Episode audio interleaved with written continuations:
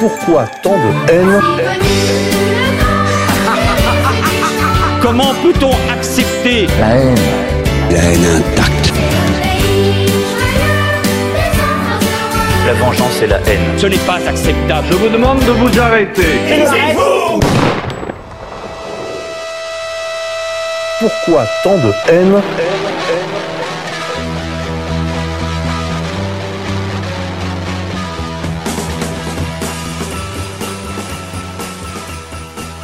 Chers amis auditeurs, bonjour, bonsoir. On se retrouve pour une édition un peu particulière de Pourquoi tant de haine, l'émission des génocides imaginaires, avec un invité tout spécial pour vous, chers amis auditeurs. Pierre Jovanovic, bonjour. Bonjour, merci à vous. Et en, on va dire en star américaine, en fit, un petit fit avec le prez, Alain Soral, bonsoir. Bonsoir à tous. Moi, je suis venu euh, euh, visiter mon camarade Jovanovic, parce qu'on échange beaucoup à distance, mais on se voit rarement physiquement. Exactement. C'est-à-dire qu'en fait, on a été classé euh, par euh, NewsGuard, donc qui est une entité qui appartient au groupe euh, Publicis, et de- de- donc euh, qui a publié les trois comptes ou les quatre comptes, je ne sais plus, euh, les, de Twitter qui sont les plus euh, les plus grands diffuseurs de soi-disant fausses news, etc. Euh, là, moi, ça m'a amusé parce qu'effectivement, on retrouve égalité Ré- réconciliation et euh, donc moi je suis numéro 3 ou numéro 2, je sais, je sais plus. Je crois, crois Moi, que je suis en numéro 1 et en 3. Ouais, t'es en... Oui, c'est ça. T'es Je en numéro 1 et Soral 3, en voilà. 1 et égalisation Et- et- en 3. ouais, et toi, ouais, t'es en sandwich entre les deux. Ouais, voilà, c'est Ouais. ça. Donc en fait, euh, euh, bah, voilà. À Et- nous trois, on fait le, palme, le, et- et- et- le podium. exactement, À nous deux, on fait le podium. C'est dire. c'est très fort. Et, et- et- et je- ce qu'il y a de génial, hein, c'est qu'aujourd'hui, on est donc le 18 juin. Donc, euh, eh bien, je, je, Le c'est quelque fameux chose. appel que personne n'a jamais entendu le 18 juin. hein. Exactement. Mais qui est rentré dans. Je crois qu'on en a pas de copie.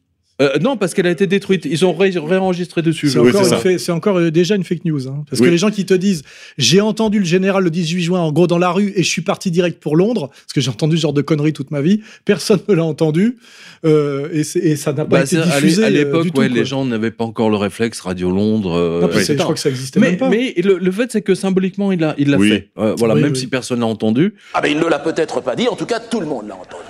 Ah, moi, je rappelle que le premier signal radio, le tout premier signal radio émis hein, sur, euh, sur Terre, euh, dans, dans l'histoire, c'était euh, de l'océan Atlantique et c'était sur la fréquence, d'ailleurs 666. On aura l'occasion d'y re- d'y revenir dans, les histoires de, fake news, quoi. Là, voilà. Et personne l'a entendu à part un autre bateau. Hein. Donc, euh, et ça, ça fait du chemin depuis, c'est ça que je veux dire. Alors Euh, oui, on s'est retrouvé aujourd'hui à votre invitation quelque part, euh, Pierre. Vous avez voulu qu'on se retrouve pour qu'on parle de ces fake news dont vous êtes encore une fois là les, les titulaires pour pour cette année, selon euh, le- ce, ce média qui appartient à quel groupe Vous me Publicis. Publicis. Publicis. Alors, c'est news. Alors, je précise que c'est NewsGuard, qui est une entité qui a été démolie par euh, le grand journal anglais, euh, aussi bien le Télégraphe que le Daily News, parce que en fait, le NewsGuard a, a mis le Télégraphe et le Daily News en tant que fournisseurs de fake news. C'est extraordinaire. Donc il y a, il y a à la fois des grands journaux, Le Télégraphe, c'est l'équivalent du, on va dire, euh, du monde. Oui. Allez, euh, Oui. On va Oh. dire ça comme ça. mutatis mutandis. Euh, euh, non, mais c'est bien meilleur que le monde. Oui, c'est ça, c'est ce que je voulais dire. Euh, oui, Le Monde, qui lui est un grand producteur de fake news, mais qui a l'estampille, qui lui peut mettre l'estampille fake news sur les autres. Exactement. Il, reçoit 2 millions, comme vous l'avez signalé très justement dans une, une de vos En dernières. fait, toutes- 4. 4 millions. 4 millions. C'est-à-dire 2 millions, euh, en fait, pour être précis, c'est 1,9. Et euh, ils avaient touché déjà de, de- deux ans avant euh, l'équivalent de 800 000 et encore l'année C'est Bill d'avant. Gates, c'est ça? Qui Oui, donne c'est ça, c'est Ouais, Bill Gates. C'est Bill Gates qui Euh, donne et Le Monde reçoit, donc euh, à titre gracieux, on imagine. Exactement, titre gracieux, en fait. C'est c'est pas à titre gracieux, c'est-à-dire que tout de suite, dès que le monde a touché 2 millions, ils ont fait euh, des, des- des articles pour euh, la, à la gloire du grand bienfaiteur de l'humanité euh, qui est Bill Gates. Et pour le Euh, protéger surtout, en, justement, sûr. en, en- en tirant Contre à nous. vue, voilà, Voilà. surtout ceux qui critiquent l'agenda Bill Gates, l'expérience qu'il a menée la- la- en, en octobre, euh, novembre dernier, euh, qui était une sorte de répétition Le générale. de 18 la- octobre. Voilà, le 18 octobre dernier, qui était une Et moi, répétition je me, générale. pris, je me suis pris NewsGuard euh, de- à partir du moment où j'ai commencé à attaquer euh, le, le- comment dire, Bill Gates hein, sur, la, sur la revue de presse, sur euh, quotidien.com. Et ça m'a valu euh, immédiatement le, le- comment dire, une- un retour de bois vert, euh, une volée de bois vert. Vous êtes très bien classé parmi les producteurs de fake news en France, en langue française en tout cas, mais vous êtes aussi euh, remarqué pour la, votre capacité prédictive, puisque vous aviez, lors d'une émission sur TV Liberté, euh, prédit qu'il masquerait Oui. la crise à venir, en fait, la crise énorme, puisqu'on se souvient, on va, on va y revenir plus calmement, mais les, les histoires de repos, donc du marché en gros interbancaire, ont commencé dès septembre dernier. Vous avez signalé ça à vos lecteurs sur quotidien.com. Vous avez signalé ça aussi à vos auditeurs sur TVL, dans cette remarquable mission que vous faites avec le, le camarade euh, Pichon. Et euh, vous avez donc euh, prédit d'une certaine manière que devant le gouffre, il trouverait quelque chose pour masquer, avez-vous Oui, utilisé c'était l'expression masquer, cette crise? Et c'était surtout lors de, de l'émission parce qu'il y avait 150 000 licenciements qui ont été faits d'un seul coup au mois de novembre par toute l'industrie automobile allemande, euh, donc euh, parmi lesquels Audi, Mercedes, Daimler, euh, j'en passais des, enfin je veux dire de, de, de- comment dire du vendeur de de robots jusqu'au fabricant de pneus Continental. Enfin, c'était absolument colossal. Et c'était justement en disant attention, là, il y a 150 000 euh, personnes qui sont ouvriers, ingénieurs, etc., qui sont virés en Allemagne. Ça veut dire qu'en France, hein, parce que moi, depuis euh, 20 ans, 30 ans, j'ai toujours entendu si, si la- si l'Allemagne s'enrhume, nous, on chope le choléra. Quoi. Donc, les conséquences pour nous sont colossales. D'ailleurs, je, tiens là à faire mon mea culpa, puisque je me rappelle une discussion qu'on avait eue où je te disais, ça fait depuis 2008 que tu nous dis que le rebond de la crise va être terminal, et ça fait quand même euh, 10 ans que ça dure. Je t'avais dit ça il y a deux ans. Et c'est vrai qu'il y a une telle ingénierie, euh, et ils ont tellement fabriqué de gadgets et de prothèses, que l'effondrement terminal de la crise de 2008 a mis beaucoup plus de temps que, que, que que ce que, prévu. pré- que ce que Mais quand même, les la analystes. logique, oui. la logique était là. C'est-à-dire que, co- comme aucune solution avait été apportée à la crise de 2008 et qu'ils ont même aggravé, et ben en fait, ça a tenu de, de 2008 à, à 2020. On a, Fausse on a, on a, on a dégringolé 12 ans de plus. Et c'est là où ils sont forts, c'est que euh, en 29, ça aurait duré seulement quelques mois de plus, je pense. Mais ils ont inventé des tas de, de béquilles, de prothèses depuis.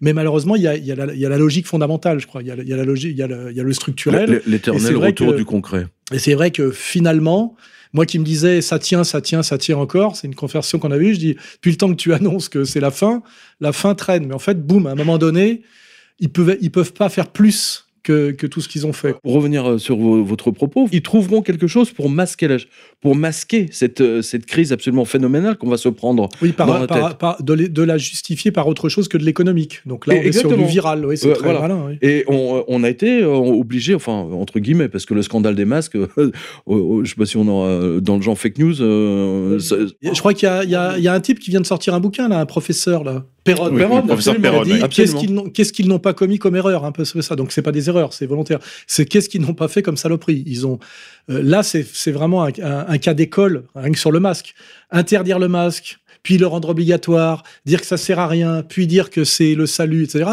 ils ont absolument tout fait dans euh, des, dans des délais en plus très très courts. Oui. La chose et son contraire à, à 15 jours d'intervalle, sans jamais, euh, avec toujours la même, euh, Le même la aplomb. même, la même position apodictique. Euh, tu vois, c'est- et il y a quelque chose de l'ordre de rendre les gens fous. Hein, c'est ça, de le, comment on dit le truc dans la bouteille là, tu vois. Mais, le- mais c'est le but. Mais c'était le oui, but, oui, c'est rendre les, gens, les Français oui. complètement fous. C'est-à-dire ne plus savoir. Euh, dites- c'est- c'est c'est- le message, c'est ne cherchez plus à comprendre, voilà. ne cherchez plus la cohérence, ne cherchez plus la logique, hein, ce que j'appelle le logos. C'est vous faites ce qu'on vous dit, comme on vous dit, et quand on parle, euh, c'est vrai. Voilà, c'est il y a vraiment un, tra- un tra- un travail d'ingénierie sociale. Euh, de tester jusqu'où ils peuvent nous imposer la dictature et à quel point ils n'ont plus besoin de construire de, storytelling euh, de qualité ou cohérent. hein. C'est quand même ça qu'on constate. hein. Bah, c'est vrai que si on rapporte aux fake news euh, des années 90-2000, je pense par exemple à la première guerre d'Irak, la deuxième guerre d'Irak, il y avait quand même une autre euh, écriture. Euh, Pierre, Ouais, si vous la, me la- permettez. la fameuse. euh, la, La fameuse- fiole, par exemple. Bon. Euh, la fiole et puis l'intervention de, de, de, la- de la fille Koweti. hein, oui, qui mais il avait- montait, il, montait des trucs, c'était ah, c'était un peu bien construit, c'est un peu, un peu comme l'effondrement du cinéma, tu sais. On a le, le cinéma, tu sais, les, les, les pa- palmes à Cannes, tu vois, tu parles de, tu passes de Taxi Driver au film de Keshish avec de lesbiennes. euh, Dans un appart. voilà, c'est ça. ouais. Filmé en DV, tu vois. Ouais. Où c'est même- c'est même pas du niveau d'un porno, quoi. Non, non, mais là, il y a eu un phénomène extraordinaire, si, si vous voulez, avec cette histoire de, de, de, de chloroquine.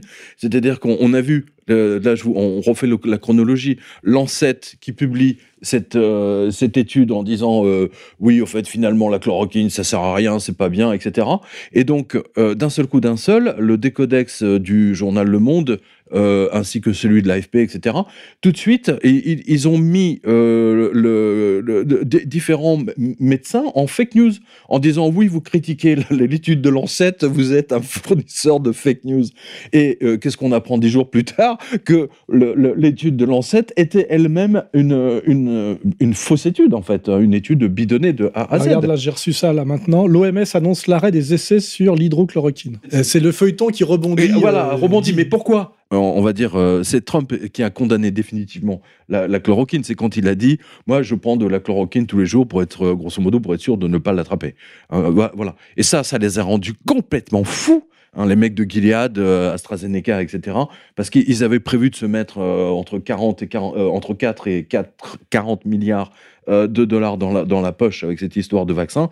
Et là, euh, quand Trump a dit je prends, alors là, c'était, il fallait, et vous avez remarqué, la fausse étude de Lancet est sortie tout de suite après. Puis le professeur Raoult, qu'ils n'avaient pas, qu'ils vu venir non plus. Parce que Exactement. le professeur Raoult, en, en- en fonctionnant, en communiquant d'abord euh, sur YouTube, en cherchant pas les médias, hein, euh, en montant sa propre petite chaîne à lui et son allocution là, strictement quotidienne, euh, ça a été le caillou dans la chaussure. C'est ça qui est bien. Il y a quand même des, il y a des trucs imprévus qui sont, qui, qui fait qu'on peut encore espérer parce que finalement tout le monde a compris que l'hydrochloroquine ça marchait et que le système voulait pas qu'on en prenne. Alors, il y a, quand même eu un, un bond dans la consommation, dans la prescription d'hydro- d'hydroxychloroquine pendant la crise du, entre Moi j'en guillemets, ai, j'en ai, j'en Covid-19, ai, hein. j'en ai en réserve au cas où. hein. puisqu'il y a eu, euh, je crois, L'armée en a 7000 acheté. il y a eu jusqu'à 7000% de hausse des prescriptions par rapport à un- une situation normale, si vous voulez. L'armée, oui, on a vu cette vidéo d'un des livreurs qui a montré que l'armée en commandait. On a appris aussi qu'un producteur a été traité par Madame Buzyn elle-même, qui, je rappelle, avait repris du service à l'hôpital Percy, donc un hôpital militaire en région, en, oui, en, en région parisienne, et qui avait donc pris en charge un, un patient, on va dire VIP, et lui avait donné de Oui, l'hydroxychloroquine. Pour l'élite, il y en a. Mais Pour l'élite, oui, il y en a ben ça, on l'a vu. En réalité, ce qu'on a, qu'on a constaté, c'est que euh, ils ont cassé l'économie sous prétexte de nous protéger d'une pandémie avec des statistiques prévisionnelles, là, des, des, faits par un Anglais qui s'est fait choper depuis, Ferguson. avec des centaines de, mi- de milliers de morts. Euh, en partant d'un virus, on ne sait pas s'il est synthétique, pas synthétique, voulu, pas voulu, mais en partant d'un truc réel. Et après, il a fallu faire tout ce qu'ils pouvaient pour que les statistiques correspondent aux prévisions. Donc en fait, ils ont tout fait pour qu'on soit le plus malade possible. Absolument. Hein c'est Voilà, ce que je c'est dis ça. depuis le Et malgré ça, on est tout à fait D'où d'accord. d'où l'affaire des masques. les quoi. masques, euh, pour ça qu'on la manière de traiter les hôpitaux, Voilà. déplacer des malades d'est en ouest pour que le virus aille Euh, bien jusqu'en Bretagne, ça alors que ça bien. aucun sens, tu vois. Et malgré tout, ils n'ont pas les stats. Ils ont, enfin, ils ont même pas un, un embryon de stats qui ferait qu'il y un, nombre de morts supérieur aux, morts des grippes saisonnières. Même si le virus a, certaines caractéristiques d'être assez virulent quand il touche les gens et se- de se propager assez facilement. On va pas dire que ça c'est pas vrai, mais ça justifie rien de ce qui a été fait.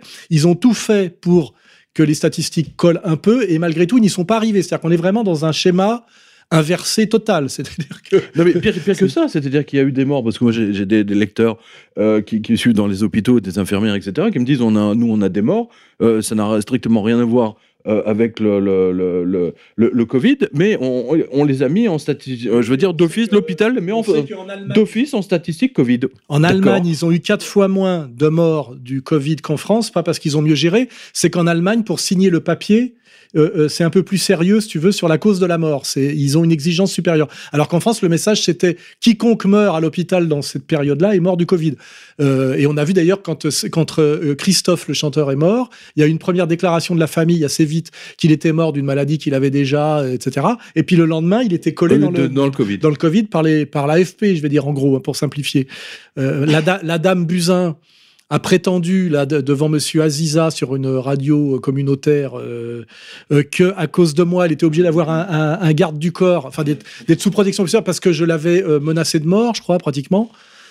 Pratiquement, pratiquement. Fake news, fake news intégrale. Mais tu- alors tu que l'as jamais menacé Mais non, mais rien du tout. Non, mais ces gens-là mentent. Menteur, pharisien. Alors que euh, en ce moment même, le professeur Perron dit en gros que C'est des que ce, que, ce que, que ce qu'a fait Madame Buzyn en bloquant la chloroquine comme elle a fait, elle est responsable de 25 000 morts. Hein, c'est ce que dit Perron. Donc moi, je n'ai jamais menacé la Dame Buzyn, je l'ai juste dénoncée comme, euh, comme une on va dire, euh, de petite échelle, mais quand même. Et elle prétend en gros qu'aujourd'hui, elle est sous protection policière parce que Monsieur Soral euh, l'a menacée de mort. Donc, non, ce voilà- qui est voilà faux, le- ce qui est intégralement faux. Et je- euh, le professeur Perron est beaucoup plus violent justement avec euh, Salomon, hein, qui est quand même le grand responsable de, de, de cette affaire. Et euh, c'est ce que moi j'ai j'ai appris ça. c'est la même équipe. hein. Ouais, voilà, mais j'ai appris ça dans, dans sa vidéo. C'était le, le- c'était le descendant de, de Dreyfus, c'est ça?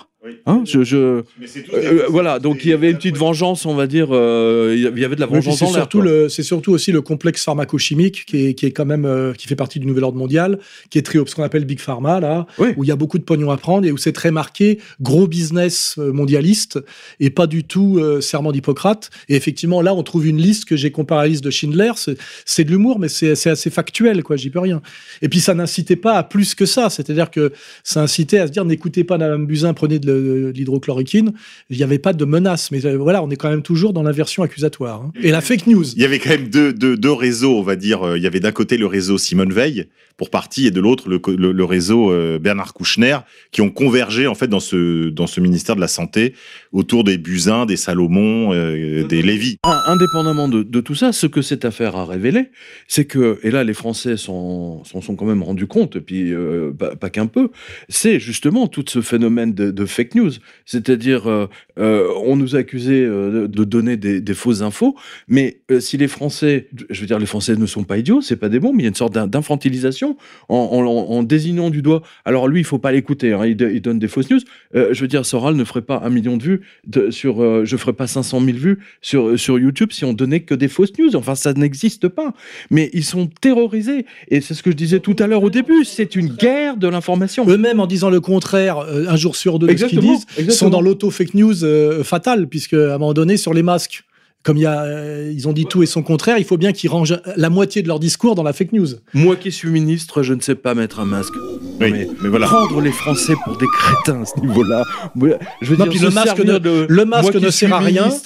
Le discours génial, officiel, c'était le masque ne sert à rien par rapport à une pandémie. D'ailleurs, c'est marqué dessus que ça n'arrête pas les virus. Ça, Alain, c'est vrai. C'est Oui. comme, comme, Non, non, mais comme moi, tu viens de le dire. C'est vrai, sur les masses, c'est Bah, écrit. On va en profiter pour dire des choses intéressantes. Moi, j'ai j'ai été en Chine, d'autres ont été en Chine. Quand quelqu'un porte un masque en Chine, où c'est quand même un, un endroit de concentration de population énorme, ça veut dire je suis malade. Et Je je, vous signale que je suis malade, et moi donc j'essaye de ne pas vous contaminer. Exactement. Mais un masque, c'est pour, c'est celui qui doit le porter, c'est quelqu'un qui sait qu'il est malade pour pas contaminer les autres. Et c'est c'est plus d'ailleurs qu'une efficacité réelle, un message que tu envoies aux autres. euh, De- gardez vos écartez- distances Voilà, et je vous respecte. C'est-à-dire Au- je au Japon, c'est la même je chose, ne hein. vous éternue pas à la gueule. C'est ça que ça veut dire. Alors que t'as des gens dans le métro, euh, nous, c'est un peu ça. Des mecs font comme ça. Et tu dis, t'as envie de dire, espèce de connard, regarde tes microbes, tu vois. Euh, mais nous, on, est, on a une densité de population de 90 au, au Ouais, kilomètre c'est- carré, ouais, je c'est pas crois. la même chose qu'au Japon. eux, hein. et eux, Ouais. effectivement, c'est beaucoup plus grave. Il y, a, il y a un lien entre l'éducation et la promiscuité. Si au Japon, ils sont très très bien élevés, c'est qu'ils ont été toujours beaucoup sur un petit périmètre. Tu peux pas te comporter de la même façon que, dans la jungle africaine où tu cro- croises un mec, Dr Livingstone, tous les 15 jours. Tu vois ce que je veux dire? C'est dû à la culture du riz. donc si on veut si on veut dire quelque chose de sérieux, c'est ce que j'ai dit quand je suis allé à la gare parce que j'ai accompagné quelqu'un à la gare il y a deux jours à, à Gare de Lyon et j'avais entendu la veille que le confinement c'était fini. Donc j'amène quelqu'un à moto, je vais pas amener un masque. Et je suis poli, je porte le sac, c'était une dame, je lui porte son sac jusqu'au train. Et là je me fais tomber dessus par une équipe SNCF, tu sais en Robocop et qui me disent vous n'avez pas de masque. Et, et là, moi, je, je pars, euh, genre, euh, je croyais que Macron avait dit hier que c'était fini. Le masque, on nous a interdit de le porter, on nous a dit que ça servait à rien, maintenant, gna, gna. Et les gens, m'ont- et les gens m'ont reconnu, je pense, ils étaient toute une équipe. hein. Ils m'ont dit, on est d'accord avec vous, monsieur. Et ce ils m'ont offert un masque tout neuf. Et j'ai dit, bon, allez, je joue le jeu, je le porte, quoi. Et je l'ai porté cinq minutes. Euh, D'ailleurs, c'est dégueulasse. Ça pue, tu, tu pues très, très vite, c'est horrible, quoi. C'est malsain. C'est sait. c'est- voilà, c'est certainement ma- malsain. Mais ce qui est, ce qui est in- incroyable dans le genre fake news, attends, euh, il faut quand même le rappeler, c'est le gouvernement qui est le premier fa- fabricant de fake news, ne serait-ce qu'avec l'histoire des masques qu'ils ont détruits. Au début, ils n'avaient pas de masques, en fait, ils avaient caché le fait qu'ils avaient des, des millions de masques, euh, mais soi-disant... Ils les ont détruits, ils les ont offerts, tout ils les ont fait, voilà. Parce que Ils les Israéliens, eux, au même moment, en trouvaient. ça Et nous, on en avait plus. répande. Oui, oui. Et Oui. ils ont tout fait pour que ça se répande. Bah oui, le- Alain l'évoquait tout à l'heure, par exemple, le fait de transporter des malades, ça c'est un point qui a été assez peu souligné, mais qui mérite quand même qu'on s'y arrête deux minutes. il suffisait de transporter des respirateurs et pas de Puis transporter fais- des malades. Quand, tu as une, euh, un moment comme ça d'intense contamination, tu- faire un hôpital de campagne dans un gymnase, euh, on sait absolument le faire. Alors que bloquer des TGV, mettre des mecs que t'allonges sur les sièges, complètement débile, où il faut 8 mecs pour un mec, faire traverser le TGV à toute la France pour qu'il aille d'Alsace en Bretagne, alors qu'on nous dit qu'en Bretagne, il n'y a pas le virus. Donc c'est évidemment, C'était de, de- évidemment pour le transporter. Et, et surtout, ils l'ont Voilà. fait pour ils l'ont fait pour passer ça dans, dans les infos télévisées. Ils nous ont fait le coup de l'hélicoptère aussi, rappelle-toi. Donc ils ont fait deux spots pour nous dire on gère quelque chose de catastrophique qui exige ce genre de moyens. Tout était absurde de A à Z dans les coûts, l'efficacité. Et, et là, tu te dis soit vous êtes des incompétents complets. C'est que de la com, quoi. C'est de la com. L'armée qui met euh, 15 genre quatre- jours. ouais, 15 jours. 15 je sais jours à monter une tente. Ouais. une tente. Euh, je veux dire, moi, pour avoir fait des manœuvres militaires, euh, une tente, on la monte euh, en, exactement en deux heures. Hein, des, je- et des grandes Je pense qu'avec les tentes hein. d'aujourd'hui, c'est trois minutes. hein. Ouais, ouais, ouais, Parce que ça a dû évoluer déjà- depuis. Ouais. La tente C'est plus- un c'est peu oui. état-major, version Là, t'appuies état-major. sur le voilà. truc, elle se. Non, mais il y a des tentes gonflables. On a vu d'ailleurs partout dans le monde des, des hôpitaux de campagne monter en toute urgence qui étaient vu les, vides. les Chinois Combien, combien, en combien un ils construisaient hôpital un de 10 000, hôpital 10 000 places. hein. Euh, en une semaine, je crois, ils l'ont monté. Ou euh, enfin, bref, on a, on est, on est, ils ont tout fait. Ça, c'est effectivement. Et d'ailleurs, moi, j'in- j'invite hein, tous nos auditeurs à aller sur quotidien.com, euh, le- l'onglet reportage. Vous avez toute la chronologie. Oui. Et ce qui les a tués, en fait, c'est dans, dans le genre fake news. Pendant 70 ans, la chloroquine. Elle a fait de mal à personne, elle guérissait tout le monde, en Afrique, en Asie, partout. Il y a près d'un milliard de personnes qui en ont pris, oui. Justement, au 13 janvier, euh, bah, ça fait six mois, hein, aujourd'hui, grosso modo, elle est classée en substance vénéneuse. Un peu comme. euh, Bah, Ça, c'est Buzyn. Bah oui, c'est Buzyn, bien sûr, c'est l'Interm, etc. Donc c'est c'est bien prêt. Ils ont tout prévu pour qu'il y ait le maximum de morts. C'est un gouvernement d'assassins. On le dit clairement. Perron l'a dit chez Berkoff. Ça devrait finir au tribunal pénal de la haie, non? Euh, absolument. Mais pour ça, il faut qu'il y ait des plaintes. Alors, je rappelle à nos auditeurs qui voudraient aller dans cette direction et surtout si vous avez perdu des membres de votre famille, car je le répète, il y a eu des morts du Covid-19 en France. Cette maladie est probablement un sac dans lequel on a mis beaucoup de choses, comme l'avait rappelé Alain dans cette belle vidéo qui a fait un beau succès, quand même 900 000 vues et plus. On s'approche du million. malgré, malgré la tentative de la démonter De de, A à. Z d'un certain euh, Vincent Lapierre, qui pourtant on avait, on on avait cru l'avoir bien formé, et qui a employé la méthode dite du pile-poule pour essayer de la détruire, tu sais, en prenant chaque morceau isolément sans jamais faire le lien. Qui, faisait que c'était une synthèse. hein. Euh, et je pense que cette tentative de destruction de, ma, de mon analyse globale a, eu un effet boomerang. Ça a plus détruit la pierre, qui s'est révélée euh, pierre pas très solide. Et, et ça n'a fait que, que valider, puisque, puisqu'effectivement, les gens se, se sont dit quand même comment oser employer des arguments aussi médiocres par rapport quand même à un travail qui était un travail sérieux, un, un travail sérieux avec une part de doute, parce qu'effectivement, on sait quand même toujours pas d'où vient ce virus vraiment, est-ce que c'est un virus fabriqué ou pas Bah, on, a, on a quelques réponses qui, parce qu'en fait, plus le temps passe et plus les, les, les- On- les on- nouvelles avancent. Il y, a- il y a voilà. par exemple sur ce point une étude qui vient d'être publiée par euh, des- des Norvégiens et des Britanniques qui établissent maintenant quasiment sans l'ombre d'un doute l'origine dans, la, dans un laboratoire probablement, là ils ne peuvent pas être formels, mais de Wuhan, les hum, protéines qui forment les pics du virus auraient une forme entre guillemets parfaite pour euh, convenir à l'homme. Or, on n'a observé aucune mutation et cette congruence. qu'il serait fabriqué? Eh oui, euh, c'est pas Oui, moi qui moi, le ce dis. Ce sont les, ce sont les Bah, attends, Norvégiens. Non, mais c'est ce qu'a dit Montaigne, mais il n'y a pas que les Norvégiens. Ce que je veux dire, c'est Bon, qu'à l'époque, Montagnier, moi, euh, je l'a l'ai, je l'ai prouvé. balancé comme hypothèse, parce que je, je suis pas magicien. Mais c'est vrai que c'est, oui, d'accord, mais j'avais aussi dit, Montagnier l'a dit, mais les gens disent Montagnier est devenu fou, c'est un crétin. Oui, voilà, c'est Euh, ça. Bah, voilà. voilà. Tout de suite, Donc, ils l'ont ce que je veux dire, c'est que moi, dans ma vidéo, j'ai pas dit c'est la C'est vérité. incroyable. J'ai essayé de penser au mieux par rapport à- aux éléments qui nous étaient proposés, en analysant leurs contradictions, leur cohérence, c'est ce qui me paraissait le moins débile et le plus débile. On peut pas faire plus. Et moi, l'air de rien, avant d'ouvrir ma bouche, je suis quand même allé m'instruire le plus possible sur ce que c'était qu'un virus. Mais un virus, c'est fait, de, on va dire, d'une enveloppe avec des trucs dedans, et quand tu trouves des morceaux de trucs dedans, peuvent venir d'autres choses. Donc souvent, on déduit un virus de morceaux de protéines, de séquences d'ADN ou d'ARN, mais c'est pas pour ça qu'on a trouvé le virus lui-même. On a trouvé des morceaux dont on peut déduire, c'est de hypostases qui viennent d'un virus. Mais en fait, ça peut venir d'ailleurs, parce qu'en fait, des morceaux d'ARN et d'ADN, eh ben, c'est des morceaux d'ARN et d'ADN. Donc en fait, c'est un sujet très complexe, même pour les spécialistes. Et il n'y a pas de consensus. D'ailleurs, euh, Raoult l'a dit, il n'y a pas de consensus scientifique. Le consensus scientifique s'appelle de l'idéologie. Oui. Hein, c'est on se met d'accord en douce. Non, non, mais attends, attends, Mais- attends, attends, mais- attends, je voudrais quand même rappeler euh, ce qu'a dit Montagnier, euh, et ça c'est vraiment fa- euh, extrêmement factuel euh, et scientifique. Il a dit euh, voilà, le- ce virus, un virus naturel à huit pattes, je, je schématise, hein, il a huit pattes. Celui-ci a été fait en labo parce qu'il n'a que quatre pattes et on ne sait pas fabriquer des virus euh, qui ont plus de quatre pattes. Je, je résume. Il y a quand même d'autres scientifiques qui ont dit il est gâteux. Il a, euh, moi, des gens m'ont dit il Bon, a 20 enfin, ans c'est surtout Cohen qui a, qui a dit ça, en- entre autres. La science est un domaine de débat, un domaine de thèse, appuyant évidemment sur de l'expérience, mais il n'y a pas, en fait, il y a nulle part de consensus ni en économie, ni en sciences. En sciences humaines, il n'y en a pas forcément parce que c'est des, des luttes humaines, mais même en sciences exactes, on est nous-mêmes un peu naïfs parce qu'on vient des sciences humaines en réalité, parce que le journalisme, ça fait partie des sciences humaines. On est persuadé qu'en sciences exactes, c'est exact comme les mathématiques pures, ce qui est d'ailleurs aussi discutable, hein, puisqu'en mathématiques pures, il y a aussi des débats. Et en réalité, il y a des hypothèses, il y a des, des gens qui, sont, qui ont un certain niveau de sérieux, de crédibilité. Après, il y a le niveau d'intelligence de celui qui écoute, etc., etc. Mais en fait, on ne, à part Dieu, on va dire, on va finir comme ça, personne ne sait totalement exactement ce qui s'est passé. Je veux dire. Pourquoi les Chinois reconfinent en ce moment C'est assez étrange. Euh, à Pékin, est-ce que c'est politique? Est-ce que réellement il y a un rebond sur, euh, sur le virus? Est-ce qu'il n'y a pas des Covid-19 Il y en a, c'est des virus hyper basiques. Il peut y en avoir 19, 20, 21, 22. Est-ce qu'ils en ont pas balancé un autre? Est-ce que c'est les Américains qui le font? Est-ce que c'est. on- En fait, on ne peut pas prétendre aller au-delà d'un certain niveau de sérieux, d'exactitude, pour citer un terme que le professeur aimait beaucoup. Mais, mais moi-même, je révise mes positions en fonction des nouvelles données qui arrivent. Et quand je fais une vidéo, elle est datée, hein, évidemment. Mais bien malin, qui pourra dire de A à Z exactement ce qui s'est réellement passé depuis, euh, bah, depuis le premier confinement chinois. hein, voilà. Ce qui est sûr, c'est qu'après, on a le recul statistique et qu'en fait, euh, le nombre de morts ne justifie absolument pas la destruction de l'économie De l'économie. libérale, je rappelle, hein, de Mm. l'économie libre, parce que c'est quand même ça qui, oui, sur lequel il faudra venir. Ça va toucher principalement l'économie libre, c'est-à-dire les classes moyennes, TPE, PME, c'est-à-dire la classe libre des entrepreneurs qui sont ça, ça fait partie de mes travaux d'avenir, la vraie classe révolutionnaire, hein, en réalité. Et qu'on est en train, il y a ce qu'on appelle une guerre préventive contre la, la classe révolutionnaire. On la détruit avant qu'elle puisse effectivement s'attaquer au nouvel ordre mondial, en la mettant bientôt, à mon avis, au revenu universel, qui sera validé par Oui, toute la gauche. hein, en Espagne, Oui, là, oui. les ont, ils ont Et toute la gauche dira que c'est bien qu'on sort de l'idéologie du travail, euh, que ça rappelle les travaux du, de l'é- de- du Club de Rome.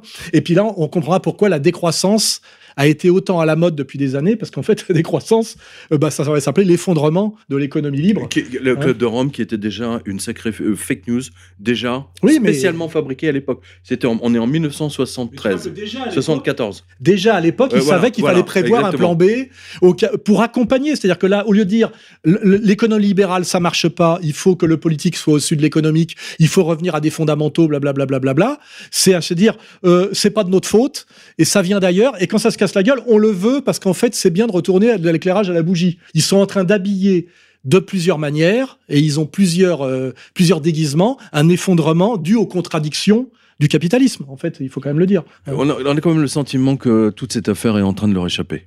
Hein, Pardonnez-moi. Bah, mais- ils essayent de non non ils essayent de faire en sorte qu'elle leur échappe pas totalement. C'est l'impression que j'ai aussi. Pierre, vous avez utilisé tout à l'heure l'expression guerre de l'information. Est-ce Oui. qu'on peut revenir sur cette notion? Euh, bah écoutez, là, véritablement, ils se sont votés des lois, comme vous l'avez dit tout à l'heure, de fake news, c'est-à-dire que les, ceux qui donnent des fake news ou qui euh, donnent des fausses infos, etc., en fait, se sont votés des lois et la, la permission de juger et de désigner du doigt et à la limite d'envoyer en prison. hein. je rappelle que fake news, c'est 45 000 euros, je crois. Bah, c'est ça le consensus en fait. C'est il y a une vérité officielle. Je rappelle qu'il y avait déjà une loi dans le code pénal, d'ailleurs, qui prévoit la sanction contre la diffusion de fausses nouvelles.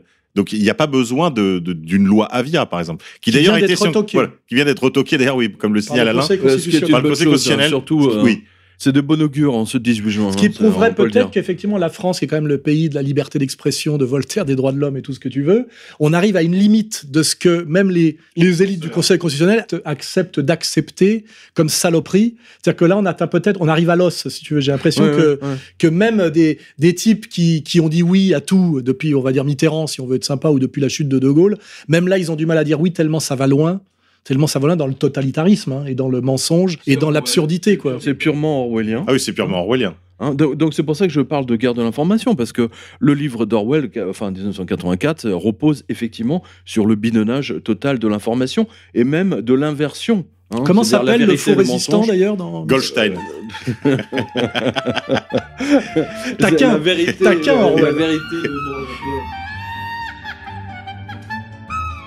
Tout est inversé. Tout, et c'est, on, on assiste à ça. C'est-à-dire que moi, je, je- je considère vraiment que les, les- les écrivains, entre guillemets, les musiciens, les écrivains, etc., comme des prophètes euh, de- dans le sens, au sens biblique du terme, hein, euh, qui ils nous annoncent le, le futur sans même le savoir. Hein, c'est c'est Oui, ils sont inspirés. Ils sont Ils sont inspirés. complètement. Bah oui, mais inspirés, c'est. hein, Ça, ça Alors, veut dans, dire dans que... le cas d'Orwell, c'est un peu différent. J'ai l'impression que le fait qu'il est passé par la police secrète Birm- enfin, britannique en Birmanie, ses connexions avec la Fabian Society, ses fréquentations voilà, de certains d'autres intellectuels dans d'autres loges euh, ou autres sociétés, je pense, lui ont permis de savoir quelles étaient un peu la nature des plans. À la différence d'un type comme euh, l'auteur de- du meilleur des mondes, c'est que je crois que lui était contre ce projet et qu'il il s'est donné pour tâche de le dénoncer. Bah, Huxley, son frère était. voilà, Huxley, voilà. Aldous Oui, Huxley. Huxley, ouais. son frère était, était et participait au projet. Voilà. Donc on ne sait pas ce que le, Or- le rôle Orwell qu'il ne pouvait pas prévoir l'évolution de la technologie. La, tant- la preuve est, est simple, c'est que, par exemple, aucun écrivain de science-fiction n'a prévu Internet, aucun, strictement aucun. Le seul qui l'a prévu, c'est le sociologue Maréchal McLuhan. C'est vrai. C'est dans la galaxie Gutenberg. Un Galaxy Gutenberg qui est sorti, je crois, en 1975. Et C'est Medium is Message. Hein, Mac- Malcolm- Exactement. Non, mais euh, Malcolm surtout quand McLuhan. tu loues Ma- McLuhan. McLuhan. On n'en Euh, parle quand- plus aujourd'hui d'ailleurs de McLuhan. hein. C'est un peu Bah, passé de je- mode. C'est pas, c'est pas qu'il est passé de mode, c'est qu'en fait, plus personne ne s'y intéresse. Alors, Oui, euh, c'est vrai. Moi, je trouve que c'est- bien dommage parce que euh, le- son livre La galaxie de Gutenberg est toujours d'actualité. C'est lui qui a écrit à l'avance Le monde va devenir un village global. C'est exactement ce qu'on a aujourd'hui. Euh, Qu'est-ce qu'un communautarisme sinon un village global?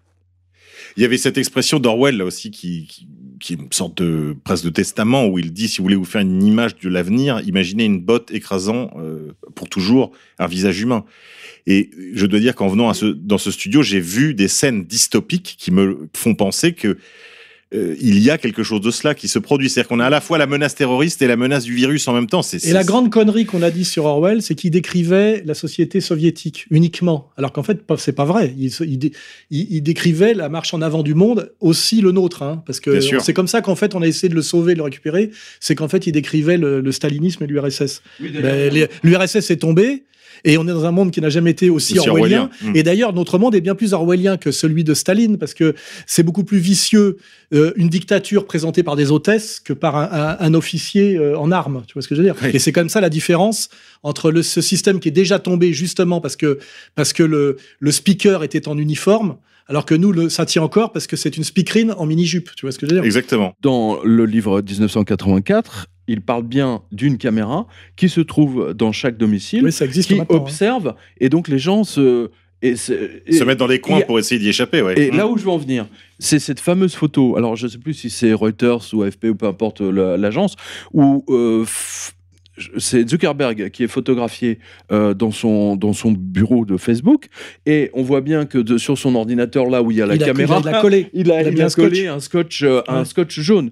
Et euh, plusieurs euh, spécialistes des, des- des services, des services technologiques ont dit même si votre euh, caméra est éteinte, on peut en prendre sans problème le, le contrôle À distance, oui. à distance et sans même allumer la, la On lumière. le sait sur les iPhones lumière, que c'est euh, un mouchard permanent à tous les exactement. niveaux.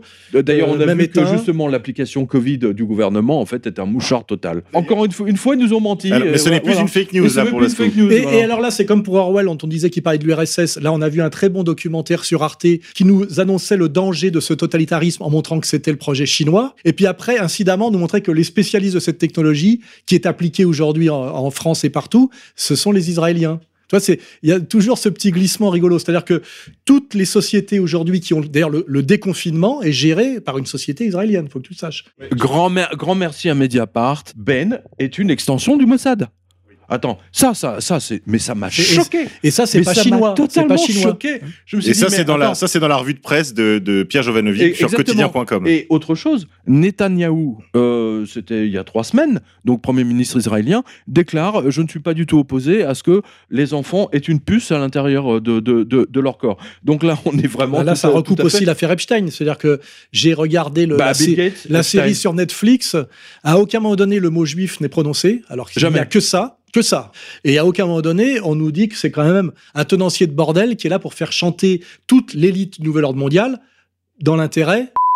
Hein, c'est quand même là. Oui, c'est une opération de chantage. Oui, oui. mais c'est- Bah, en fait, on ça, sait- ça converge. On, on euh, sait qu'il était payé Israël. un million de dollars pour chaque cassette, parce qu'il avait commencé avec des cassettes, euh, de chaque personnalité, journaliste, sénateur, euh, député, homme d'affaires, euh, tout ce qui est Harvard, MIT, etc., il les a fait passer dans son, dans, dans son truc.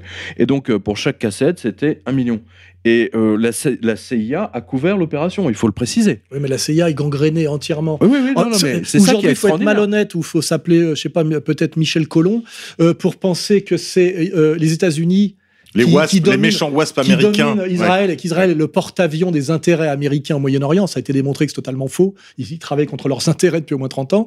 Euh, alors qu'on sait aujourd'hui, c'est plutôt que les États-Unis sont entièrement sous contrôle via diverses officines. Et, et ce qui est d'ailleurs incroyable, c'est que ceux-là même euh, qui, qui mettent ça en place euh, se- euh, dénonçaient comme Trump comme agent euh, euh, russe. Russe. Alors que, alors que toute la politique américaine est inféodée aux intérêts euh, israéliens officiellement, pratiquement, officiellement. Non, mais il y a eu même ce sénateur, je crois, qui a dit, euh, qui a dit publiquement lors, lors d'une un, hearing, euh, comment dire, en disant mais toute euh, toute la politique américaine est au service d'Israël. Alors du coup, il y a un levée de bouclier. Vous devez retirer ce que vous avez dit, présenter vos excuses. Alors à l'américaine, I hurt, euh, you know, I'm sorry, I hurt your feelings, etc.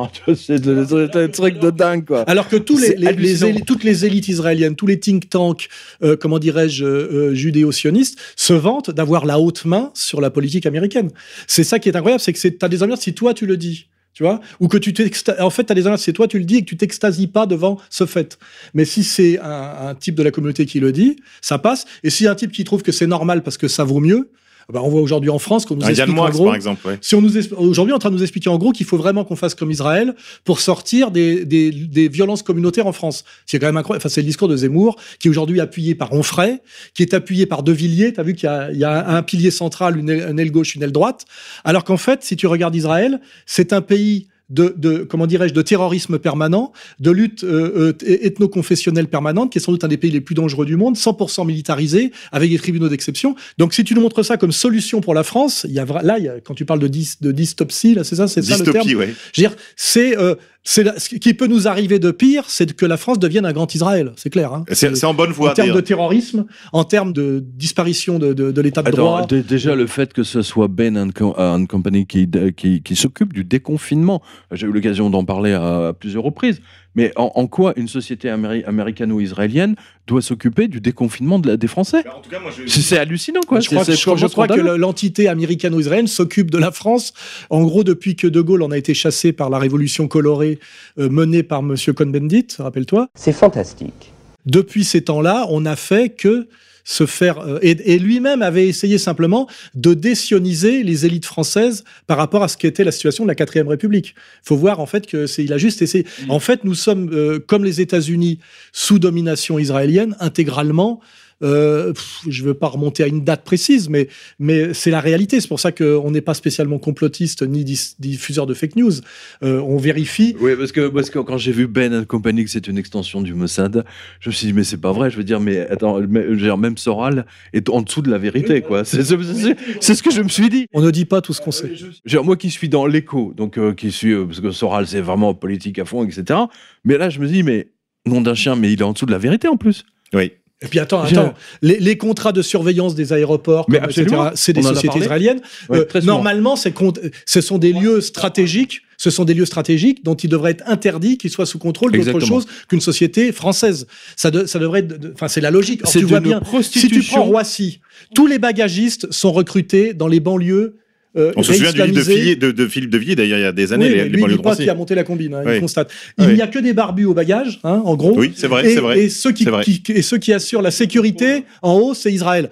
Et C'est-à-dire qu'ils peuvent faire un attentat islamique quand ils veulent. C'est ça que ça veut dire. hein. Voilà. C'est ça Donc que ça veut dire. Donc ça veut dire que on n'est non pas protégé, mais à la merci de stratégies perverses et d'opérations sous faux drapeau en permanence. Et ça, euh, c'est accompagné par toutes nos élites politiques qui valident, effectivement, puisqu'à un moment donné, euh, tout ça est validé par des gens qui donc sont totalement, euh, euh, n'ont plus aucun pouvoir. Hein, euh, Mais euh, je pense que là, des traîtres, il n'y a plus que ça hein, euh, dans, dans le gouvernement. Parce que là, à ce niveau-là, je veux dire, on l'a vu avec, euh, avec le Covid, avec euh, tout ce qui s'est passé, euh, il n'y a que des traîtres. je veux dire, il n'y a aucun membre du gouvernement qui s'est qui s'est levé en disant Mais arrêtez vos conneries Non, mais même ceux qui veulent renverser le gouvernement au nom de la dissidence, de la résistance, etc., tu découvres que c'est des, comment ils s'appellent, euh, dans 1984 Ouais, des Goldstein. C'est des Goldstein, parce que Que Parce qu'à la fin, tu vois, Villiers, il dit le problème c'est l'islamisme, euh, Zemmour, le problème c'est l'islamisme, et même Onfray, qui est un républicain de gauche et qui vient de l'idéologie libertaire. Et qui s'est pourtant pris la sur, la, sur le coin de la figure quand il avait fait son fraude. Oui, oui, mais depuis, il a bien dit qu'il se sentait Vous savez que moi je suis pour le bimétallisme et euh, donc il y a Goldstein, il faut rajouter Silverstein. Silverstein c'est le 11 septembre. Et oui, et oui. Pulit. Larry. Pulit. Larry, oui. Pulit. Non, Hein, on l'entend dire. Pulit. Les, les, trois, les trois types en ce moment qui se sont coalisés, je le répète parce que c'est d'avenir, hein, c'est le pilier central, c'est Zemmour, pilier gauche, euh, Onfray, pilier droit de Villiers, te disent quand même, malgré la crise telle qu'on l'a décrit là, que le problème, c'est l'islam. À un moment donné, euh, Ouais, il faut arrêter. le- il euh, faut arrêter le- c'est abusé. C'est pas. Il y a. il y a quand même une hiérarchie des effets Attends, et des Air causes. France a euh, annoncé quand même 10 000 li- licenciements. Il y a en ce moment une centaine de PME qui sont en train de jeter à la rue entre 50 et 300 euh, salariés qui vont être euh, Par jour, par jour. Oui, par jour. Oui. Et oui, puis pendant qu'on dit que le problème c'est l'islam, on fait rentrer tous les migrants euh, du monde, qui sont d'ailleurs souvent des migrants musulmans. Je rappelle même que la famille Traoré, c'est quand même des, des musulmans maliens. hein. Oui, là, Euh, là, Pierre, vous avez dû voir ça dans votre revue de presse. Le, le ministre de la, des Finances et du, du budget là, nous annonce 800 000 à 1 million. Ça dépend si on écoute C'est la la Banque de France, euh, qui, qui million, en- entre 800 000 et 1 million. de chômeurs en Destruction. plus. Voilà, destruction Même. BFM euh, et donc RMC aussi, parce que c'est la même boutique, annonce qu'ils vont mettre au tapis un tiers de, leur, euh, de leurs effectifs. Il y a entre 300 et 400 personnes qui vont dégager d'Altis. Ce que je considère, vu la fabrication de fake news de BFM Oui, Altis, c'est plutôt une comme nouvelle. une oui. euh, vraiment une, euh, une bonne nouvelle. Rappelez-vous de Ah. mon aphorisme, euh, un journaliste aujourd'hui qui travaille. T'es un pute ou un chômeur Voilà. ça La- la- oui, l'alternative du je suis très emmerdé avec ton truc parce que je sais pas où plutôt placer là du coup. Je- Ben non, mais vous, c'est différent, Pierre. Vous êtes un fabricant de fake news. Non, puis nous, on est, on est autogéré, on est autogéré, hein, on est autogéré, nous. Mais aujourd'hui, effectivement, la- la- alors, en fait, c'était l'alternative, c'était pute ou chômeur, et en fait, ça va devenir pute, Pute, et puis chômeur. chômeur. Voilà. Ce qui est logique, c'est ouais, la le- dialectique. hein, euh. Bah, C'est-à-dire que quand la pute est, est- est complètement ébréchée et édentée, Quand t'as détruit, quand détruit toute la crédibilité du journalisme, Ah à la fin, le journalisme euh, disparaît aussi, quoi. Dire, Non euh, mais c'est ça qui est dingue. J'ai écrit un bouquin qui ne parle que de ça, qui s'appelle Mon roman Chute, que j'ai publié en 2006. C'est le sujet, c'est l'effondrement de la profession de la profession. Ouais. Et le mec, à la fin, d'ailleurs, se fait, euh, se fait seppuku, et tu sais comment? Il se fait violer jusqu'à la mort dans un backroom d'une boîte gay. D'accord, euh, il se fait découper les fesses. euh, non, mais pour te dire quand même la symbolique, tu vois, c'est du Mishima, euh, machin. Oui, Mishima, oui. Il y a des crétins qui ont dit oui, ça prouve que Sora est homosexuel. Non, c'était c'est une allégorie, mais c'est pour dire qu'il y a un lien quand même entre la destruction de l'honnêteté intellectuelle et puis cette apologie du LGBTisme. N'oublie pas. Mais ce n'arrête- Hein n'arrête Tout ça est très articulé. Ils n'arrêtent pas. D'ailleurs, c'est très amusant. Derrière l'affaire Traoré, on a encore une clique de, de trois, euh, de trois LGBTQI+, Bah, euh, qui sont. Il y a Héribon et deux de ses mignons. Sociologie du racisé ne vient pas du tout ni d'Afrique ni des Noirs, mais est une création universitaire de blanches lesbiennes. Et d'ailleurs, on a mis une interview d'un rappeur un peu cultivé là sur ER qui dit ça m'intéresse pas ces conneries là sur Floyd parce que c'est un truc de il dit de PD blanc et en plus manipulé par euh, activé par des lesbiennes. Il a pas employé le mot qui tue mais euh, parce que je pense qu'il savait que c'était il fallait pas aller jusque là mais quand tu vois le mot qui tue euh, apparaît aussi très très vite quand tu regardes d'où vient cette idéologie délirante de ce qu'on appelle quoi le racisme systémique ou je sais pas quoi Non, mais en plus, c'est des barges. Hein. Attends, moi j'ai vu des photos. Attends, j'ai vu Ça des vient photos, mais LGBTisme, C'est du hein, en délire. gros. Mais t'as l'impression d'être dans une bande dessinée, tu vois, avec le Joker, c'est toute la famille Joker et compagnie, quoi. Bah, la, la dame, Euh, Madame euh, Traoré, donc la sœur Assa Traoré, est aux mains d'un petit soviet de, de, de professeurs d'université. Donc il y en a un qui s'appelle Héribon, l'autre s'appelle euh, Lagasnerie. Lagas... Vince- Voilà, c'est ça. Paris ouais. 8 Ouais, c'est ça. Saint-Denis aujourd'hui. oui euh, c'est le truc ouais. euh, qui a été l'espèce de vivier de tout le gauchisme délirant euh, des années C'est 60, c'est vraiment 70. la manipulation à fond. à fond. C'est- C'est-à-dire que, euh, à, un, à un moment donné, on te Bah, parle tellement de ça, du tu te Covid, demandes, hein, c'est du mais Covid, ils sont tous, c'est du euh, Covid ils sont tous homo. Voilà, Il a- on voit bien qu'il y a une articulation. Ils sont tous homo. Pourquoi ils sont tous homo Pourquoi ils sont tous lesbiennes? C'est quoi le truc? Euh, Alors que les statistiques, c'est que les homosexuels sont entre 1 et 3% de la population. On a en gros, on nous dit pratiquement qu'il y a parité aujourd'hui dans l'esprit des gens. Alors d'ailleurs, c'est pareil que pour le, la contamination. On poussait les gens à être malades le plus possible pour que ça ressemble aux, aux statistiques qui, qui, qui seraient censées induire l'idéologie. Et là, c'est à peu près pareil. On essaye de pousser, si tu veux, à l'homosexualisme pour qu'à un moment donné, ça puisse réellement être quelque chose qui pèse. Alors que moi, je l'ai toujours dit dès le départ, il n'y a pas de lobby LGBT, c'est-à-dire de travelots qui ont des revendications politiques. Un travelot, il essaie d'échapper au suicide à peu près, et il est en permanence sous antidépresseurs. C'est l'éducation sexuelle qui est, qui est donnée aux enfants en ce moment. Oui. Et aux Oui, États-Unis. c'est ce que je te dis, on Attends. essaie d'en fabriquer. Ouais, exactement. Parce qu'il y en a pas. Je veux dire, dès l'âge de, de 5 ans, 6 ans, on explique à des garçons euh, que c'est tout à fait normal d'aimer un autre garçon. Et que c'est même mieux. c'est je- même ouais, que- mieux. voilà, que c'est c'est même mieux. C'est Mais l'avenir. Tu te dis, et qu'on explique aux, aux petites filles que c'est tout à fait normal d'aimer une- que de se marier avec une, une autre fille, que la princesse, oui. le prince, c'est c'est- c'est une princesse aussi. Papa porte une jupe. Euh, la Blanche-Neige, tu vois, avec les sept naines. Avec cette Je vais vous faire une révélation pratique là, c'est que à cause du Covid, ma fille n'est pas allée à l'école depuis plusieurs mois et elle a eu droit par euh, par sa maman à l'école à la maison. Elle a fait un bond intellectuel en avant Oui. inouï. Eh oui. On s'est rendu compte qu'en fait le problème c'est l'école. Ouais, bah oui, ouais, oui, bah évidemment. Je rappelle pour nos auditeurs, parce qu'on avait fait une séquence pendant tout le, tout le confinement avec un auteur maison, avec Carmen Daudet, qui a écrit un très beau livre, qui est quasiment un des seuls livres sur le sujet en langue française. L'école à la maison. Voilà, j'apprends mieux à la maison, aux éditions Contre-Culture. On avait fait une chronique toutes les semaines. Elle nous faisait une activité, proposait une activité pour les petits. Donc, euh, je la remercie. Je profite de cette occasion pour la remercier J'ai pu belle vérifier dans ma propre famille, parce que c'est c'est important. Piaget travaillait sur ses propres enfants. hein. C'est important d'aller Oui, au réel. voilà. Que ma fille, qui on était vraiment pas bonne à l'école et, et qui, alors on nous disait toujours qu'il fallait lui ajouter des heures de machin, de trucs. Tout ça d'ailleurs payé par l'État, c'est des espèces d'usines à gaz avec des psychologues, des machins, etc. Mon ex-épouse euh, a pris les choses en main pendant le truc et là on se dit on va pas la remettre. C'est devenu une fusée. Elle, est- elle a, elle a un vocabulaire qui s'enrichit incroyablement. Elle parle mieux, euh, elle lit mieux. euh, et elle s'intéresse, elle s'intéresse. En Probablement fait, qu'elle évite aussi de mauvaises expériences avec le. non, le- puis tu comprends que les profs ont été tellement lobotomisés. pourtant, elle est dans une école catholique. hein, on a déjà fait l'effort, tu vois. D'abord, il y a que des bonnes femmes dépressives qui sont la moitié du temps en arrêt maladie. Et, euh, et en fait, elle, a, elle d'instinct, elle a pas envie d'écouter ce qu'on lui apprend, elle a pas envie d'y croire. Et puis surtout, on a regardé les sujets, c'est idée incroyablement idéologique, et politique. C'est que du politiquement correct j'ai qu'on leur, les leur met dans le crâne. pour, euh, pour devenir euh, maîtresse d'école, j'ai halluciné. Mais c'est ta- C'est totalement métisseur à mort, voilà. euh, choatique, métisseur, anti enfin antiraciste, machin, etc. C'est-à-dire que si tu n'adhères pas à ça, tu peux même pas avoir ton diplôme. Voilà. Non, non, mais le Donc c'est- de la, la sélection, le quoi. Le gamin qui bouffe ça, ça fait un futur abruti. Et celui qui a, comme ma fille, qui a un peu d'instinct parce qu'elle est un peu vive, elle est dans une position de résistance et de souffrance, tu vois ce que je veux dire? Et elle est mal notée, et puis elle progresse pas. Alors que là, Est-ce que c'est pas ça en fait l'origine de toutes les fake news? Je veux dire, comment une fake news peut être avalée par le public c'est à partir du moment où tout ça n'a pas été ingurgité dans l'école? Est-ce que quelque part est-ce le... que la première fake news ne remonterait pas à Nuremberg? La première Ah, fake news. Alors Oh attends, attends. La première fake news, tu l'as entre les mains. Hein, c'est le mensonge universel. Ça, c'est la première Ouais, fake mais news. excuse-moi, ça, re- ça rejoint un peu mon sujet. Parce bah, que- ça- évidemment que ça parce rejoint qu'on est ton sur, sujet. on est sur on le mensonge de l'Ancien Euh, Testament. je crois. Exactement. Je veux dire, le, le texte Adam et Ève n'est qu'un texte sumérien, mal traduit, euh, par, euh, très, mais très mal traduit même par un, un soi-disant lettré juif. Quoi. Euh, voilà. Et donc, c'est Eh, une- Ça, je ne peux pas cautionner. Je m'inscris Bah, en non, faux. C'est vrai. le- le- je- attends, moi j'ai travaillé avec euh, avec Monsieur Hattinger, qui est l'un des plus grands euh, sumérologues euh, et, euh, de- de- qui est spécialiste de grammaire sumérienne. Do- Donc déjà pour en trouver un. dans- Non, tu veux dire que donc tout no- notre monde, euh, on va dire judéo-chrétien actuel, est construit en fait sur un, une énorme Sur- fake news. Exactement, Donc sur un mensonge. J'ai pas pensé, tu vois, que ce livre ferait la, la, la je veux pas dire la conclusion, mais résumerait no- notre, notre émission, mais c'est complètement ça. C'est totalement ça. C'est de la fake news, c'est la guerre de l'information.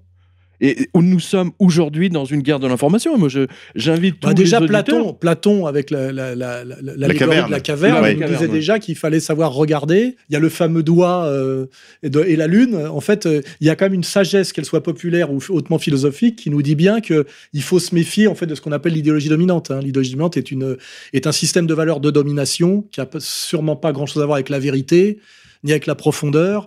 Et là aujourd'hui, on est quand même dans un dans non seulement un système de domination qui est euh, euh, très peu performant, parce que souvent l'idéologie dominante peut se justifier par sa fonctionnalité, ça permet à la société de fonctionner. Aujourd'hui, on a une, une idéologie dominante qui est totalement dysfonctionnelle. Plus elle est dysfonctionnelle, plus on nous l'impose par de la violence, c'est-à-dire de la menace. N'oublie pas, c'est l'effondrement des libertés en France. Bah, c'est les succès. On, va voir loi Marchandeau, loi Péven, loi Guesso. Là, euh, truc sur les fake news. Bon, la loi Avia. C'est allé tellement loin que c'est retoqué momentanément. Et puis, tu as vu aussi, il y a des symboles par qui ça nous est proposé, la loi Avia. Déjà, Guesso, c'était un gros con de communiste abruti, tu sais, pour un truc qui, normalement, on voit pas en quoi ça le concernait. Donc, tu vois, ils prennent jamais. euh, c'est pas Vidal Naquet, tu vois ce que je veux dire, ou c'est pas, euh, c'est pas euh, le type qui est concerné. Ils nous prennent toujours un lampiste euh, qui prennent en gros pour son, son niveau de soumission, de bêtises, etc. Et la loi Avia, on arrive à un sommet, un sommet que il suffit de regarder Madame Avia. Ça sent pas quand même la Boétie euh, Montaigne et Voltaire. Non, ça sent Hein plutôt le cannibalisme, excuse-moi, parce qu'elle a mordu le chauffeur de taxi, Et- je te rappelle. Hein, je- Non mais après, après, après creuse un peu plus loin et regarde qui l'a porté sur les Oui. fonds baptismaux, Oui. qui l'a formé Oui, et de oui. qui elle est la maîtresse depuis les bancs de l'école. Bah ça, on a, on Hein a, on a nos, nos camarades de faits et documents ont fait le boulot. On fait le boulot. Ouais. Donc on ne peut que vous renvoyer vers la Non, mais je veux lecture dire de qu'à un faits et moment donné, tu documents. essayes d'imposer aux Français et à la France une loi liberticide euh, délirante de totalitarisme et tu la fais porter par un, un espèce de machin. Moi, je l'appelle Euh, Shrek. J'ai euh, pas trouvé voilà. de meilleur. Ouais, ouais, euh, tout le monde l'appelle Shrek. Là, là, il y a- je veux dire, euh, il y a quand même du symbole, il y a non, mais quelque, quand il y a quelque en chose. plus, quoi. c'est une loi qui a été voulue par la LICRA, quoi. C'est un truc taillé sur mesure pour, pour la LICRA. C'est absolument Mais scandaleux. pourquoi c'est pourquoi c'est pas euh, le président de la LICRA qui nous l'a proposé? Mais oui, mais justement. Pourquoi mais il va non, chercher Il, il se cache tout le temps. je Pourquoi il va aller chercher ce machin? dingue, quoi. Bah, ils nous avaient déjà fait le coup avec la loi El Khomri. Ils avaient pris l'arabe en de service. Ils, nous avaient fait le coup avec Taubira, avec la, manif pour tous, enfin avec le, mariage pour tous. Ils vont chercher- ils ont pris Comme la- ça, après Zemmour peut bien nous faire comprendre, à mythe aux bourgeois blancs français qu'on a marre, que le problème vient des Noirs et des Arabes. Le problème, c'est que derrière le Noir et l'Arabe, il y a toujours le maître. Non, mais heureusement que le Conseil consti- constitutionnel a retoqué la, la, la loi Ouais, parce bon, que euh, euh, Euh, non, Euh, je pense pas qu'ils oseront revenir dessus avec, parce que là, c'était vraiment, c'était vraiment trop, parce que cette loi pouvait s'appliquer du jour au lendemain à tout le monde. Il suffisait que tu dis, attends, je, je Bah, prends surtout Quelles, quelles étaient vos craintes prends- Que- non, Quelles mais- étaient vos craintes, Je, euh, je Pierre dis voilà, Elle était un peu faite pour nous, oui. Les banquiers sont des voleurs. Goldman Sachs est le plus grand des voleurs. Et voilà, ben, je tombe sur la, la, la, la, la loi Avia. Je, je me Pourquoi. Expliquez-moi. À la radio, euh, ici et maintenant, je me souviens d'avoir demandé à tous les habitants du 17e arrondissement d'aller promener leurs chiens devant le quartier général de Goldman Sachs et de faire leur crotte et de pisser sur le Ouais. sur l'immeuble de la Goldman Sachs. Voilà, bah, c'est typiquement un, un appel à la haine D'accord. quelque part. Je veux dire, euh, tu peux tu peux mettre ce que tu veux après. L'interprétation. euh, Attends, c'est bien connu. Faut dire, Moi, je suis pas juriste, euh, mais mais on- Je crois que même Zemmour a admis monde- parce qu'il balance quand même la moitié de choses. Il faut obligé de dire, de dire la moitié de choses justes pour dire le, ce qu'il dit après qui devient faux et manipulatoire. C'est comme ça qu'il fonctionne. Premier slogan, si tu veux, qui, qui te met en sympathie. Puis après, il te glisse. euh, euh, par exemple, là, je vois bien son discours euh, sur le, la fracture communautaire, la guerre civile. Et à la fin, il te dit les islamistes radicaux qui sont liés à la cause palestinienne. Là, soit il est inculte, ment. Les islamistes radicaux sont liés euh, à l'Arabie Saoudite, à Israël et à l'État profond américain. Ils sont anti-palestiniens, rabiques. Et il le sait très bien. Donc c'est là où. D'ailleurs, il euh, était si hésitant quand il a dit tenu ce propos qu'il a, il a, il s'est affranchi des lois de la syntaxe. Il a, il a, il disait un mot pour un autre. il te colle, tu sais, des- de la marchandise de qualité, puis après, dans, dans l'échange, ça, ça s'accélère, et après, il te colle des, tu sais, des contrefaçons. De la drouille, la drouille. De la drouille, hein. Tu dis, ah, eh, oh là, c'est des faux billets, là, que en train de. ouais, hop, hop, hop, on recompte. Et en fait, c'est un peu ça, sa stratégie, c'est que, euh, le, comme je l'ai dit, le, le- le problème de, de, de Zemmour, c'est pas ce qu'il dit, c'est ce qu'il dit pas, parce qu'il y a des choses dont il ne peut pas parler, ou alors, ce qui te glisse en contrebande, après t'avoir dit euh, le truc d'appel, tu sais, que tu as envie d'entendre, parce qu'effectivement, on a interdit à Soral de le dire, à Jovanovic et à Le Pen, tu vois. Et là, je vois que encore il nous a fait le coup. Ah non, mais mettez pas Jovanovic avec vous et Le Pen, parce que sinon après ils vont lui faire des histoires. Ils vont lui faire des misères. Non, mais je veux dire, c'est un homme qui a une carrière, qui a une famille. Ah. D'ailleurs, justement, d'ailleurs, ça me permet effectivement de faire une petite mise au point parce que je me suis fait allumer par l'extrême gauche euh, il y a encore 2-3 jours sur, euh, drôle, hein. sur, euh, sur, sur Twitter en disant oui, mais euh, vous avez des idées d'extrême gauche, alors mais qu'est-ce que vous faites avec Soral? Je- Alors.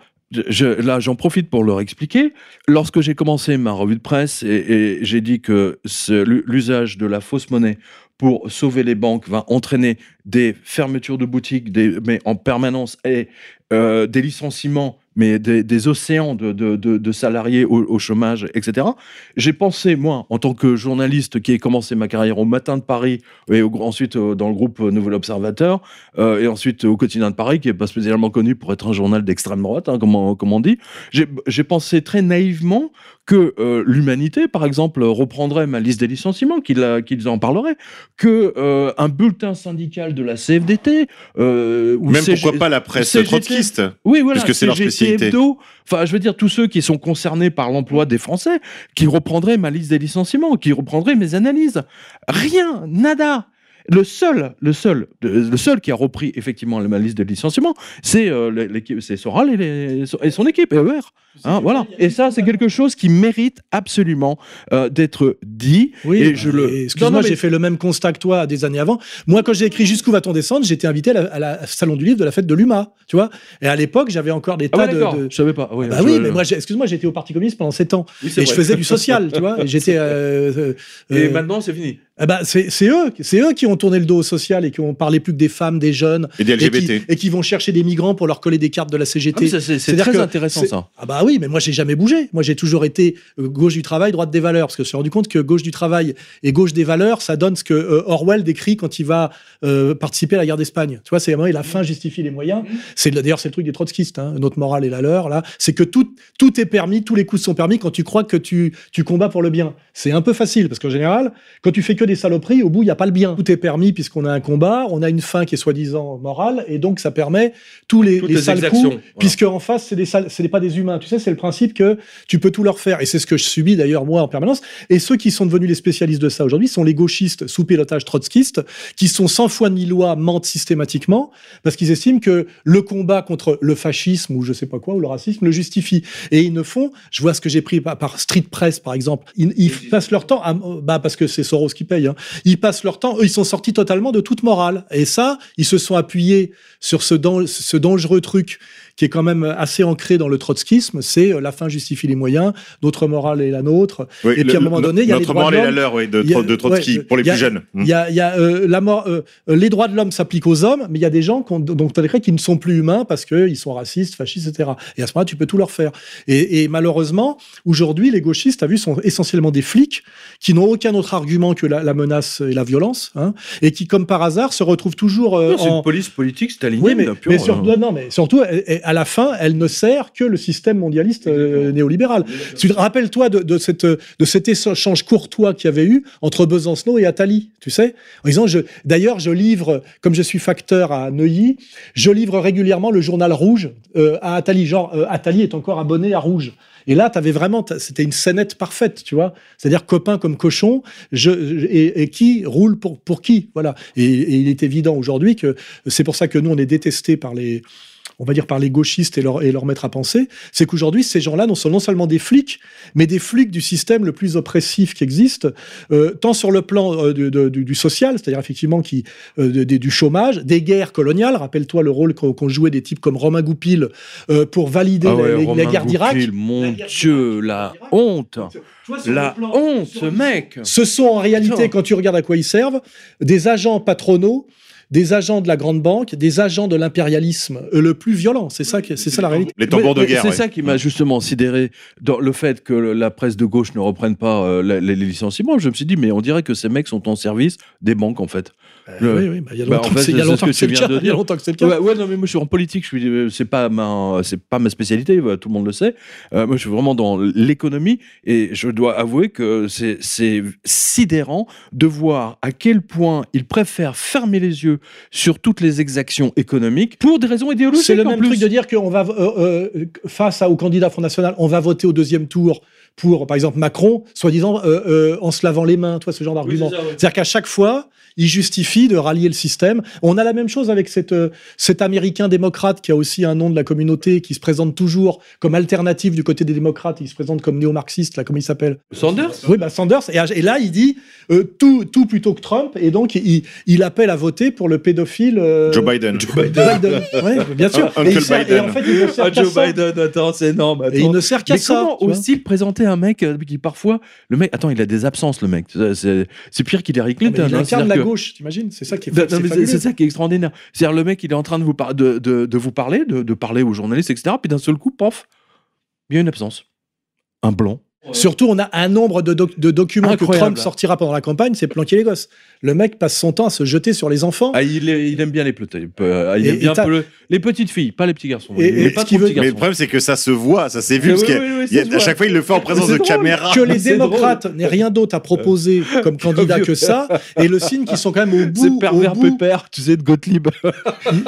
la, la gauche est quand même au bout, au bout, au bout de l'effondrement. C'est-à-dire que euh, leur seul argument, c'est euh, contre Trump. Ils n'ont même même pas de programme. Enfin, c'est ça que tu vois quand même, on arrive à un truc terminal. Et à la fin, c'est pour quand je dis que le, la logique de l'histoire, c'est de passer des gilets jaunes aux gilets bruns. Qu'est-ce qui nous sort avec l'affaire euh, Floyd et Traoré? Le gilet noir, tu vois? Oui, c'est une première. Hein.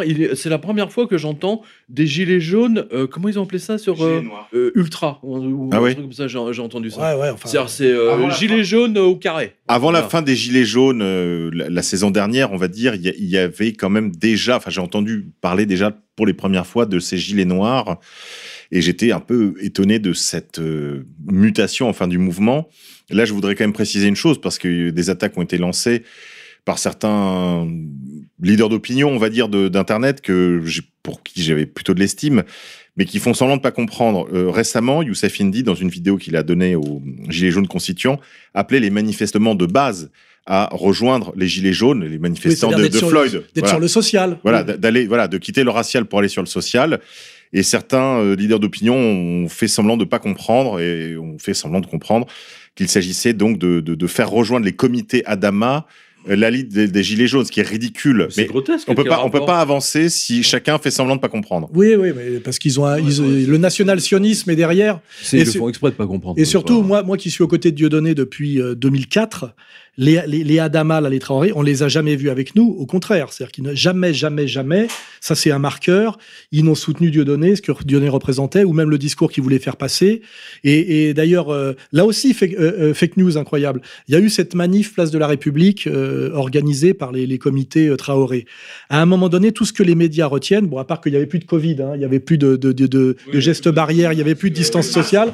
Euh, quand l'émotion est forte, le, le virus sait se retirer. C'est tout à fait- C'est- une c'est ce que nous a manifestation fait- interdite. c'est ce que nous a fait comprendre. Castaner. Non, mais là, il n'y a, Voilà. pas eu de, re- de, de, de rebond de contamination. Donc, on sait très bien que le virus, c'est quand on veut. Et là, la seule chose qu'on a retenue, c'est qu'il y a un black, à un moment donné, qui, quand il voit une banderole identitaire déployée, tri- crie sale juif. Hein bon, moi, ce que je remarque, c'est que déjà dans une manif des Gilets jaunes, il y a un type qui s'en était prêt à Finkielkraut.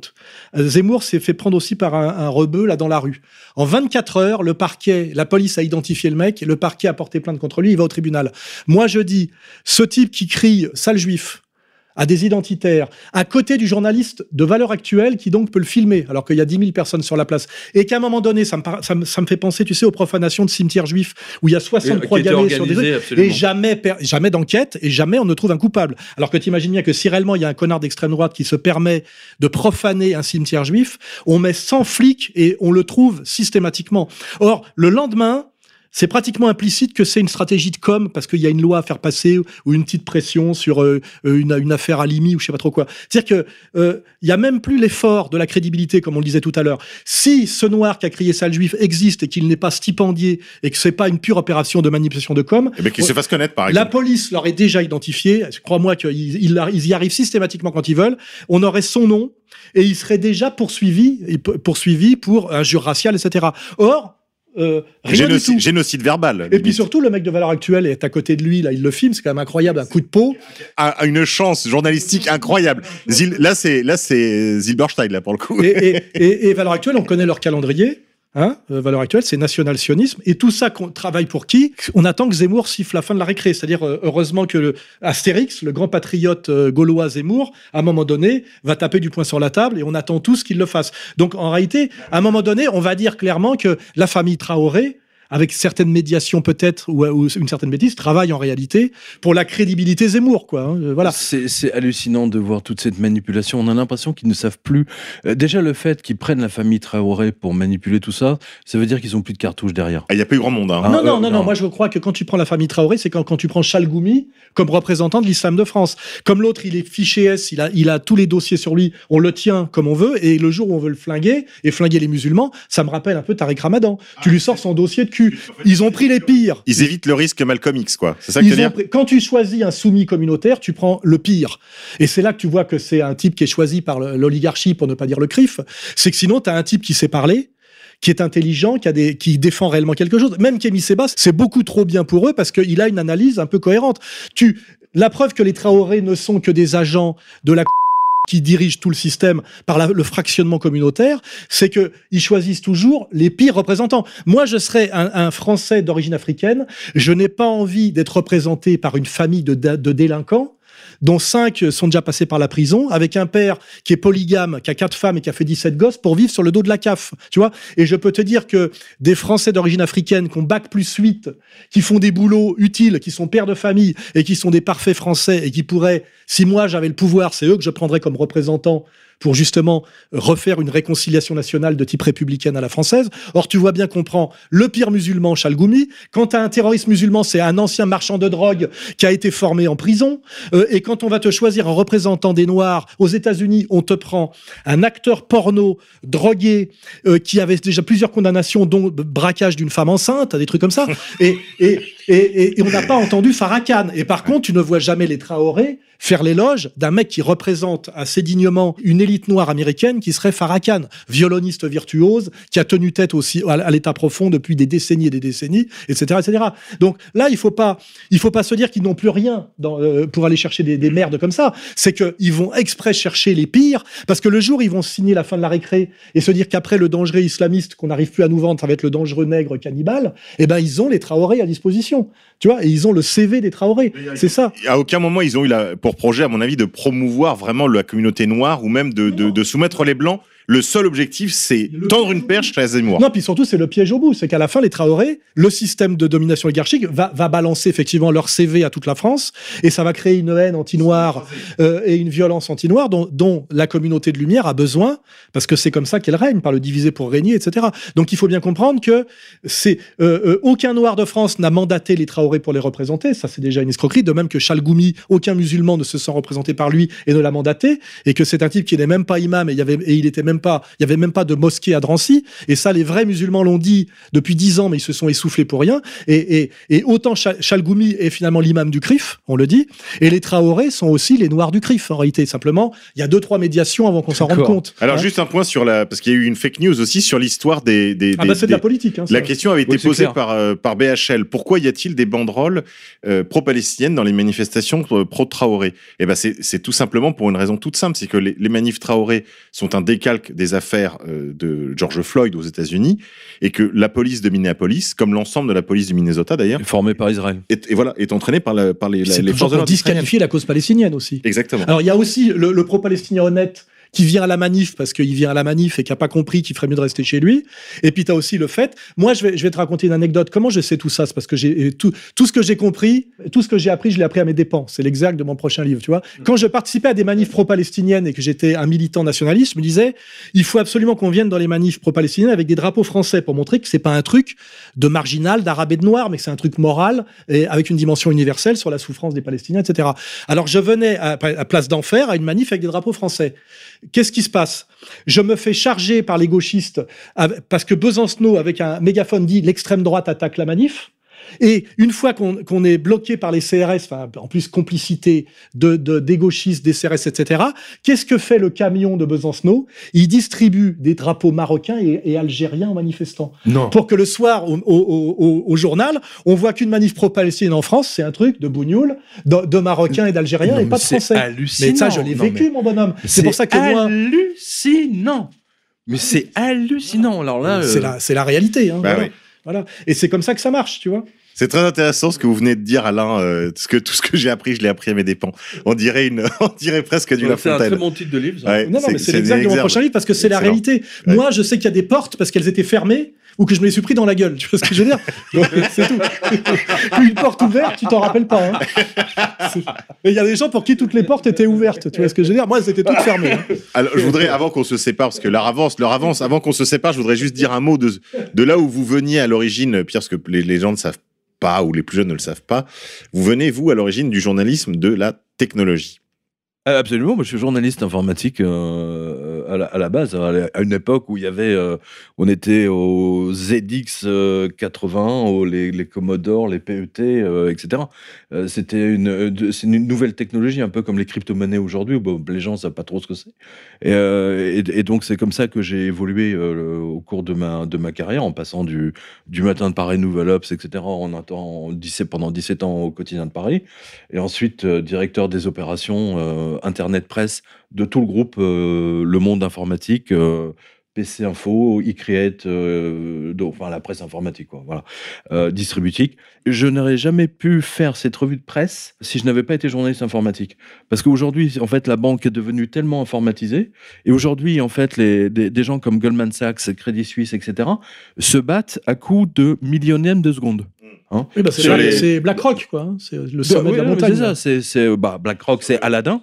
Hein, c'est un système d'intelligence artificielle euh, qu'ils ont développé et, et in-house, mais surtout la- la- le- les délits d'initié euh, qui est maintenant euh, euh, d'office, c'est-à-dire que c'est celui qui arrive à, à acheter l'action le, le premier et ils se, ils se battent à coups de millions de secondes. Oui. C'est-à-dire que les, les mecs s'installent à côté des serveurs en fibre optique avec la meilleure fibre optique, le meilleur cristal, enfin tout, tout- ce qu'on veut. Et comprendre, bah, d'ailleurs c'était le, le résumé de mon livre 777, c'est-à-dire que j'aurais jamais pu comprendre euh, tout, ça si euh, il n'y avait pas cette euh, comment dire la puissance d'une banque. hein, je le répète souvent, la puissance d'une banque. C'est sa puissance de calcul informatique avant tout. Voilà. Euh, et aujourd'hui, c'est les banques qui ont la plus grande puissance de calcul. Et surtout maintenant, il faut leur ajouter la vitesse de transmission. Euh, et c'est celle-là qui, euh, qui rafle tout. BlackRock, il me Et semble que c'est ceux qui ont le plus bah, gros système. hein. Euh, bah, BlackRock, Goldman Sachs, c'est maintenant est un, un cran, un cran au-dessus. Maintenant, c'est tout, tout passe par les, ce qu'on appelle les, les HFT, les, les High Fre- Frequency Trade. Et donc, parce que j'étais journaliste informatique, j'étais amené en fait à fréquenter les Oui, banques. t'aurais juste étudié les, les économistes Hayek, Ouais, exactement, machin, voilà. truc bidule. Voilà, je rien à côté. au truc. Exactement, je, je serais passé totalement à côté. En étant dans l'informatique, en étant invité par toutes les banques euh, pour inaugurer le dernier IBM, le dernier digital, le dernier, enfin le- les derniers grosses bébêtes euh, qu'ils avaient, dont ils étaient très fiers. Et c'est comme ça que je me suis passionné moi pour le monde, euh, le, le monde bancaire. Et je serais passé complètement à côté. D'ailleurs, Alain, Alain et moi, on a commencé. Je crois que c'est l'anniversaire aujourd'hui, 13 ans. Et nous, on, s'est- on avait, je me souviens, on avait dîné comme ça ensemble il y a 10 ans ou, peut-être comme ça. Moi, je connaissais pas du tout Alain euh, avant, quoi. C'était, euh, c'était pas mon monde, on, va dire ça comme ça. Mais on voit que de- euh, dou- 12 ans, enfin là, de, 12 ans de crise plus tard, hein, parce que ça date de, de 2008, euh, littéralement, là, on, se croise. D'ailleurs, on s'est croisé avec Comprendre l'Empire. hein, parce que Comprendre l'Empire et, et 777 sont sortis euh, en même temps, une semaine, une C'est semaine d'écart, et on 2000, disait la 2011, même chose. 2011, ouais. On disait la même chose sans, sans cette, euh, Concerté. euh, concerté ni parler. euh, moi, dans mes trucs informatiques, machin, euh, et Alain dans ses trucs politiques. Donc, et beaucoup de gens, beaucoup de lecteurs me, me disent que c'est absolument fascinant de, de- justement de lire deux livres qui sont de, de- deux mondes différents, mais qui disent la même chose. C'est-à-dire, et je, je conclus Et qui aujourd'hui. disent la même chose il y a des années, et puis que ça se vérifie quand même. Parce que l'air de rien, la crédibilité, c'est que ce qu'on annonçait se ré- réalise relativement. hein. Exactement. Hein. Non, alors, que, surtout- alors que Attali, si tu prends les livres qu'il a édités depuis 1980, Voilà, pas- complètement s'est trompé voilà. systématiquement, surtout. Et sans parler du fait qu'il a plagié. hein. Oui, non, il, a été condamné deux fois. Sauf sur certains plagiat. détails. Minck, Euh, condamné. Partout où il a mis le, le nez pour le pognon, il a, il a pris, les- enfin, il a coulé les boîtes, euh, comme d'ailleurs le- l'autre à la main, quoi. euh, c'est Bah. Alain il, a, C'est- il détient le record de condamnation pour, euh, pour avoir pompé, euh, je sais plus quelle, quelle hauteur. Le problème, 100 c'est 000 qu'il paye euros. pas, il paye 100 pas, 000 euros pour avoir euh, euh, pompé euh, deux pages euh, sans avoir mis le, le, le ils le payent pas assez leurs nègres. Alors, les nègres, euh, Exactement. J'ai été nègre moi-même, je sais qu'on n'a aucun respect pour les auteurs quand on est nègre, et quand on va piquer des pages entières dans un vieux bouquin, c'est ce qui est arrivé à Ardisson avec son histoire de Pondichéry. Je, peux, je sais le bouquin qui lui a filé, tu vois. Il lui a dit celui-là, je l'ai acheté au puce, personne ne l'a jamais lu, tu peux t'en tu peux t'en inspirer. Le problème, c'est que l'autre, il est tellement paresseux, et puis il a pris des mecs qui n'avaient aucun respect pour, son, pour lui, sur sa dimension d'écrivain, parce que ça agace, et euh, il y avait 25 pages de suite copiées quand tu copies. Mais c'est comme ça d'ailleurs que Attali a été obligé de justifier pourquoi il avait piqué des pages entières d'Er- d'Ernst Junger dans son oui. bouquin oui. mais il n'était pas au courant. Parce que euh, j'avais dit déjà, euh, dans une émission de Julien Dernelly, à l'époque où Julien Dernelly faisait une émission littéraire avant de mourir brusquement, j'avais dit aujourd'hui, une émission littéraire, c'est un type qui parle d'un livre qu'il n'a pas lu avec quelqu'un qui ne l'a pas écrit. c'est le fameux couteau sans manche dont il manque la lame. tu vois. C'est tout à fait. c'est comme c'est Ardisson qui avait de, euh, je oui je crois non, c'est pas c'est Baffy qui avait demandé à, Solitaire? Tu te souviens de Sulitzer qui, a- qui a disparu, mais qui était un bel Euh, escroc aussi. Suli- Solitaire, euh, Baffy demande à Solitaire et dans, dans le lit de ta femme tu mets un nègre aussi Et dit C'est parce qu'il n'avait jamais écrit Eh oui. aucun de ses livres Eh oui. c'est ça lance- qui est extraordinaire Ouais, mais est-ce que euh, finalement de Sulitzer à Onfray, est-ce qu'il y a une grande différence? Tu crois, toi, vraiment qu'un mec comme Onfray, qui est tout le temps à la télé, tout le temps à, euh, à Montparnasse, peut écrire des bouquins qui sont des 80 sommes livres. Qui sont des sommes où il prétend, avant de l'avoir écrit, alors que c'est sur une année qu'il a d'abord lu toute l'œuvre de Freud. Il faut 20 ans pour lire toute l'œuvre de Freud ou toute l'œuvre de Marx, sérieusement. Alors il a lu toute l'œuvre de Freud, puis après il s'est mis à écrire. Euh, euh, Zemmour, c'est pareil. Je veux dire, euh, ses bouquins. Oui, mais les surtout deux sur derniers- Zemmour, on, on connaît quelques, Oui, oui, quelques-uns bah, des auteurs. non, alors, non, non, non, mais nous on connaît. Attends, excuse-moi. On, connaît quelques auteurs. Il y, a- il y a des équipes. Il y a des équipes. Et, euh, Mais euh, Alain Pierre Fitt aussi avait des oui, équipes. oui, oui, mais, bon, tu veux pas oui, mais il y a quand même deux styles d'écrivain. Mais tu, Moi, tu mets le nom excuse-moi, des est Excuse-moi, j'ai écrit mes bouquins moi-même, ça, ça prend Bah, du moi temps. aussi. Et, et à un moment donné, on s'est mis à voir apparaître dans les émissions de, de livres des types dont il était évident que c'était que c'était pas les auteurs qui se faisaient condamner. Attali deux fois, je crois. BHL euh, aussi des soupçons, BHL des machins, avait etc. repompé Oui, le intégralement. tête. euh, oui, il était directeur de. Là, je, rappelle, je rappelle quand même Oui. qu'il s'était quand même aussi fait attraper par l'histoire de, de, de Botul. Oui, oui. Il y a Non, mais. Aujourd'hui, Oui, il y a oui. une telle démoralisation, hein, c'est démoralisation que ça pose pas. Normalement, d'un type comme Attali qui a été condamné, Ming qui a été condamné, et d'autres devraient être rayés des émissions littéraires parce que c'est des voleurs de livres. Ce sont Or- des faussaires. Or, Ouais. or, ils trônent. Ils Ce trônent. Oui, voilà. Bah, faussaires. ils sont faussaires en littérature comme en matière monétaire. euh, Exactement. Oui, tout. exactement. Voilà, on est- tout, est comme ça. Arrête de vouloir me niquer sur ma mère. Donc c'est même pas, si tu veux, que les faussaires ont leur place à côté des, on va dire, des, des, des, des, des gens qui font réellement le travail, c'est qu'ils ont pris toutes les places, c'est- ça qui est incroyable, Ils et que c'est le règne des faussaires, et c'est voilà. la dictature des faussaires. Et forcément, à un moment donné, ça a des dégâts sur, la, la- sur le monde réel, sur la, le- sur la qualité des livres, sur la- l'économie réelle, etc., etc. Or là, euh, on en est vraiment là, quoi.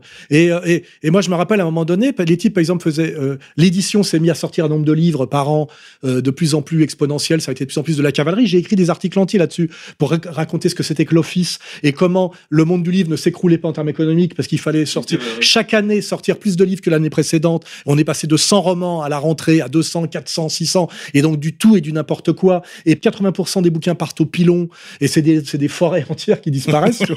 On pourrait ramener l'argument écologique. Et aujourd'hui, on est on est, on est là-dedans euh, totalement. Et je me disais, aujourd'hui, on ne pose même pas la question d'un type. Je vais pas prendre, un- je vais prendre un exemple pas forcément sympa pour lui, mais Kersozon faisait un tour du monde en bateau. La semaine d'après, où il arrivait du tour du monde, le Ouais, livre sortait. était déjà prêt. Donc, euh, et, et, et personne ne se pose la question de quand est-ce qu'il avait eu, eu le temps de l'écrire. Parce qu'en fait, il y avait un journaliste connecté, machin, tout est fait. Et à un moment donné, tout le monde a validé ça dans le milieu de l'édition, dans le milieu du journalisme littéraire, etc., etc. On a détruit, et c'était un des su- le, le sujet de, de, de chute, éloge de la disgrâce. On a détruit le monde de l'intelligence, le monde de la crédibilité, le monde de l'honnêteté intellectuelle, au point même qu'aujourd'hui, un, un mec qui se fait passer pour un chevalier blanc du mouvement du, du- des médias alternatifs, c'est Edoui Plenel, alors qu'il est celui qui, avec Colombani et Minck, a détruit le journal de Le Fauvet Monde, et de. Beuve-Méry, qui était Le Monde, Absolument, oui. pour en faire une officine euh, euh, de, de, de, de gauche et de règlement de compte oui, personnel. de, oui, de, guerre, de guerre politique, Oui. au point même que Roland Dumas euh, a dit que Mitterrand pensait que c'était un agent américain. Et aujourd'hui, le mec avec Mediapart prétend lutter contre, enfin, faire le bon travail par rapport aux médias mainstream, alors que c'est, mais comme les gens n'ont plus de, de- de- de culture, un mec de 35 ans pense que Edoui Plenel c'est euh, le, le média. Pour ceux qui veulent s'en faire une opinion, il suffit de lire le très bon livre de, de Cohen et Péan, euh, la, la face cachée du monde, qui lui-même reprenait certains éléments d'ailleurs d'un d'un petit ouvrage que, qui a qui avait pas fait beaucoup de bruit à l'époque, mais qui à mon avis avait sa, ses qualités, qui était un livre de l'ancien secrétaire de Maurras, ça va m'en venir. Oui, mais comme c'était un livre d'extrême droite, c'était pas. Voilà, c'était pas bien. C'était pas bien. Donc, euh, Bah, c'est comme c'est comme quand euh, on ferait euh, déboulonne Freud, c'est-à-dire la, ce qu'on appelle la métapsychologie freudienne. Il reprend que des arguments en fait qu'on a attribués à l'extrême droite dès les années dès années 30. Euh, Et puis quand c'est Onfray qui le fait d'un seul coup, euh, ça c'est à peu près audible parce qu'il vient de la gauche libertaire. Mais en fait, tout ce travail de démystification du freudisme avait été fait par des auteurs de droite. Euh, depuis, depuis 30, 40 et 50 ans. Donc c'est là aussi, on est dans du faussaire à tous les niveaux. C'est pas lui qui a écrit le livre, la thèse existe déjà, et tous ces arguments, ce sont dans des monographies qui effectivement n'ont pas eu le droit d'accéder aux médias dominants. Et, sur- et surtout, je voudrais revenir à la conférence de, Pierre de Brague. Je me, me souviens plus du titre de sa, de sa vidéo, mais j'ai trouvé sa conférence absolument euh, remarquable et d'ailleurs qui a été confirmée depuis par une, euh, un film qui est sorti sur Netflix il, y a, il y a quoi? Il y a quel- quelques jours. C'est-à-dire qu'en fait, il y a la grande bascule qui est en train qui s'est passée d'ailleurs il y a grosso modo euh, depuis euh, de l'apparition de, de, Paris Hilton. C'est-à-dire que les stars de cinéma euh, aujourd'hui ne sont plus rien ou plus grand-chose ou sont suivies, on va dire, je sais pas, on va dire, elles ont 500 000 personnes qui les suivent sur Twitter ou Instagram, etc. Et que toute la nouvelle génération, maintenant, ce sont les stars d'Internet ou d'Instagram. Et donc, il y a un- et ce- cette conférence de, de, Pierre de Brague me- comment dire, m'a rappelé en fait un livre que, que, que j'adore. euh, voilà, c'est l'état spectacle de Roger Gérard Schwarzenbach que je considère un, un très très bon livre, un complément de, de, de, de Maréchal McLuhan.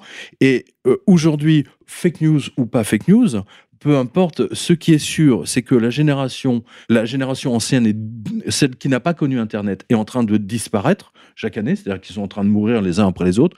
La, la, la génération qui regarde le journal de trésor de, de Pernod, et que la génération qui est née avec Internet monte de plus en plus. Et en conséquence de quoi, euh, ces histoires de notation de fake news de la part d'un journal papier qui lui-même date de Mathusalem, Que personne ne lit plus que d'ailleurs. personne ne lit, ne lit plus, en fait, n'aura plus aucun poids. Je veux dire, leur seule façon oui. Maintenant de deux, c'est de bloquer carrément euh, la- l'accès au site ou, euh, ou à Instagram ou à Twitter, etc. Ça va être, ça va être éventuellement la censure finale. Et la Ah, voilà. profondeur, là aujourd'hui, la profondeur historique euh, culturelle, c'est deux ans, alors qu'avant, ça pouvait être 30 ans, 50 ans, etc. C'est-à-dire que les gens, euh, par exemple, là, on m'annonce que peut-être ils vont faire revenir euh, Valls, tu vois. Les choses vont tellement Non, vite et tout est tellement éphémère qu'il y a peut-être, il y a peut-être, ils vont peut-être arriver à ce qu'on ait oublié euh, euh, ce qu'avait fait Valls, Enfin, Valls, quand il était aux exactement. affaires, parce que ça va tellement vite. Et même moi, je dois dire que je suis obligé de refaire un effort pour me souvenir effectivement que c'était lui qui avait mené la lutte contre moi et Dieudonné, etc. Parce qu'entre temps, il est parti en Espagne. L'affaire Réclamerie. Et euh, le recyclage ultra rapide des gens, la, la- la disparition de la mémoire euh, et, et l'absence de profondeur totale, je te dis, sur Plenel, les, les gamins de 30 ans qui sont un peu dans la dissidence sont persuadés que Plenel est un type qui lutte contre les fake news. Et quand je leur C'est dis. l'ancien rédacteur en chef de Rouge. Hein. Oui, Ouais. et que- bah oui, Ouais. quand, mais quand je dis ils a- savent pas ça. Non mais, même quand, euh, quand euh, mais pareil pour euh, comment il s'appelle Mélenchon. Quand je dis Mélenchon, il a appelé oui à Maastricht? Il vient des, des comment dirais-je des, de- de- des lycéens trotskistes. Il était mitterrandien à 100% toujours et il a voté toutes les lois antisociales de A à Z. Tu t'adresses à des jeunes de 30 ans qui, qui adhèrent un peu parce qu'ils sont restés de sensibilité de gauche. Il y a rien pour les aider, si tu veux, à, à avoir cette profondeur historique. Et puis et même en ce moment le, le truc sur les noirs en ce moment qui est de d'interpréter les actions de Colbert à l'aune de l'idéologie euh, américaine de- des- des campus de l'année dernière. Attaquer c'est. euh, C'est des non mais on est quand même dans ce truc là aujourd'hui. On est dans la folie, enfin l'idéologie, Oui, dominante est, de- est- est complètement folle. Et ça, c'est bien le truc sur il y a plus de temps, il y a plus d'avant et d'après, il y a plus de mémoire euh, durable, tu vois. Euh, et, euh, on euh, et ce qui est évident, c'est qu'on ne peut construire aucune intelligence et aucun monde euh, là-dessus, sur l'immédiateté permanente. Ben, Les- on le, on voit avec la zone de non-droit qui s'est installée à Seattle. Euh, vous, vous avez vu ce qui s'est passé, c'est quand même incroyable. Euh, c'est Non, puis quand un ministre de l'Intérieur te dit l'émotionnel justifie Voilà. qu'on contrevienne à la loi, euh, l'émotionnel est le contraire du rationnel euh, et le contraire de la responsabilité. Tiens, j'ai braqué un, ma- un magasin, mais c'était que sur le coup de l'émotion. J'ai vu un costard qui me plaisait. Euh, j'ai eu un coup de cœur, donc je l'ai braqué. Voilà. Mais aujourd'hui, les fake news, ça dure 15 jours. Si tu prends mon propre site internet, c'est un déroulant, c'est-à-dire que les choses euh, euh, disparaissent dans la profondeur d'eux, et même si c'est accessible, personne ne va aller chercher. euh, Il y a même une jurisprudence là-dessus, parce que moi, on avait voulu me condamner comme ça, et j'avais dit euh, non. Je veux dire, dès lors qu'il y a une nouvelle, une qui arrive par-dessus, le truc a disparu, etc. Ils disaient oui, mais c'est toujours consultable, et j'avais gagné sur ce point-là. Toi, c'est à un moment donné, même l'Internet vient euh, changer la jurisprudence par rapport au, support papier, tu vois, parce que ce qui est écrit est écrit. Mais le problème sur les sites internet, c'est ce qui est écrit disparaît, tu vois. Et, et cette facilité d'accès des médias comme ça fait qu'il y a une paresse. C'est-à-dire que d'aller chercher réellement sérieusement, puis en plus souvent tu vas chercher sur Wikipédia, hein, et sur Ouais, Wikipédia, c'est la c'est pareil, génération c'est- toi, t'as coupé-collé, été, quoi. toi, t'as été viré de Wikipédia. Moi, il y a une guerre euh, anti-sorale sur Wikipédia où je me fais salir de A à Z. Et d'autres écrivent leurs fiches eux-mêmes. Oui, oui, on va pas parler de la pierre une fois de plus. Hein. En revanche, ouais, c'est un peu la honte, quoi. Alors que moi, je me rappelle que quand j'étais gamin, euh, chez moi, pourquoi je suis pas totalement débile, euh, il y avait l'encyclopédie Larousse euh, euh, en 10 volumes, euh, l'encyclopédie et le dictionnaire. Il y avait le dictionnaire en 10 volumes, l'encyclopédie en 10 volumes, le dictionnaire Moore euh, historique également en, en 8 volumes, je crois. Et quand je voulais savoir quelque chose, j'allais ouvrir euh, la page à l'article, machin, etc. Tu vois Et puis il y avait des dictionnaires de philosophie, le Lalande, le Foulquier. J'avais tout ça, tu vois. Aujourd'hui, je vois même, je vois même chez, dans, dans- dans- je visite quand je vais dans des appartements de la bonne bourgeoisie. Tu vois il y qu'il a- n'y a plus de dictionnaire. y a, non, il y a plus de bibliothèque. Ouais. Ah oui. Dans les bibliothèques maintenant, elles sont faites pour qu'on mette des bibelots, des vases, tu sais. Elles sont beaucoup plus larges qu'avant et les cases sont beaucoup plus grosses. Alors, en fait, tu regardes dans les pubs, et toi, quand on voit un, un décor bourgeois aujourd'hui, les bibliothèques ne sont pas faites pour mettre des livres. Tu vois, c'est une bibliothèque, c'est c'est pas très pas très profond parce qu'un livre n'est pas très large et c'est gavé de bouquins. Tu vois, dans les les chez les vieux mecs, tu vois, Jean Raspail ou des trucs comme ça. Mais aujourd'hui, quand tu regardes un, un bourgeois qui, qui plastronne sur un magazine, il a euh, une bibliothèque. Dans lui, c'est pas une bibliothèque, c'est des étagères où il y a des trucs. Et en général, les bouquins, c'est des bouquins de déco avec des photos. C'est ça, ouais. La Californie, Le Japon, la maison. euh, ta chaîne, ta chaîne, oui, tous voilà, les bouquins, ta ça, chaîne. tu vois. Voilà. Et, et moi, je me rappelle un jour, je dis, euh, je, euh, le- je regarde une bibliothèque chez, un- chez quelqu'un et c'était des bourgeois. Il me dit, tu regardes ma collection de livres. J'ai dit, ça s'appelle- non, ça s'appelle une bibliothèque. Le mec, il- il- le mot bibliothèque, c'était Ah, collection de livres. J'ai une, collection- j'ai une collection de livres. Et là, il y a quand même aussi ça, la disparition, l'effondrement de tout ça. Et, et ce qu'il faut pas oublier, c'est qu'il y a d'autres civilisations qui sont pas à, à notre niveau d'effondrement et de décadence. On peut parler notamment des Chinois, peut-être, et que euh, l'avenir, euh, on est quand même, euh, on va dire, le, le groupe ethnique qui dominait le monde depuis, euh, depuis des siècles, et on est peut-être au bout, au bout de notre cycle de domination. hein. On est, on est, on Ah, c'est pour ça que bon, je suis fan de Sval Spengler. Spengler.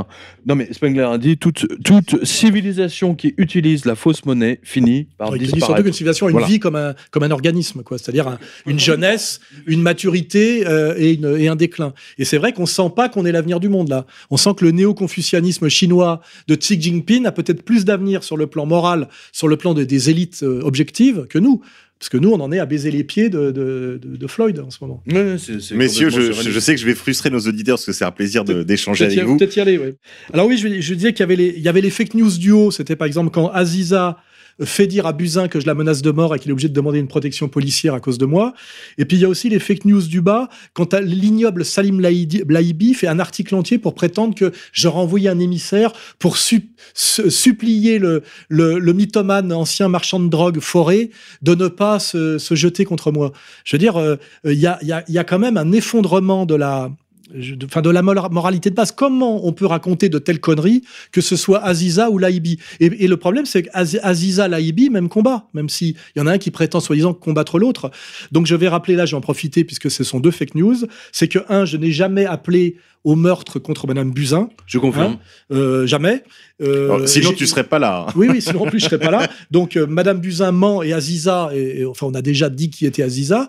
Et malheureusement dans la dissidence, il y a un type qui a le même niveau de saloperie qu'Aziza qui prétend que j'enverrai des émissaires pour essayer de supplier ce, ce vieillard mythomane euh, à faire. hein. euh, qui s'appelle Forêt de, de ne pas, euh, je sais pas, me châtier ou me punir. Je peux même envoyer le message. Forêt, je le prends quand il veut. hein. Il y, a, a pas de problème. Bah, ça me rappelle l'auteur d'un- d'une maison euh, célèbre maintenant, puisqu'il s'agit de Ring, qui a, qui a eu aussi la, qui a fait la promotion d'un, faker euh, récidiviste, le, le- le pseudo spécialiste des, des tueurs en série, Ouais, qui ouais, était ouais, une des stars Ah oui. de, de, de la, de la maison Ring. Énorme.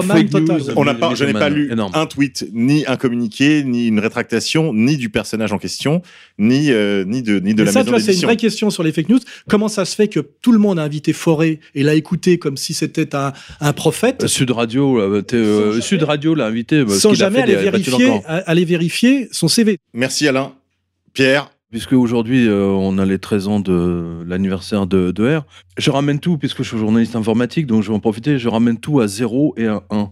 C'est-à-dire qu'en fait, c'est comme ça que j'avais résumé le livre euh, Comprendre l'Empire, euh, dans, j'allais dire dans, mon livre euh, 777, 01. Pourquoi?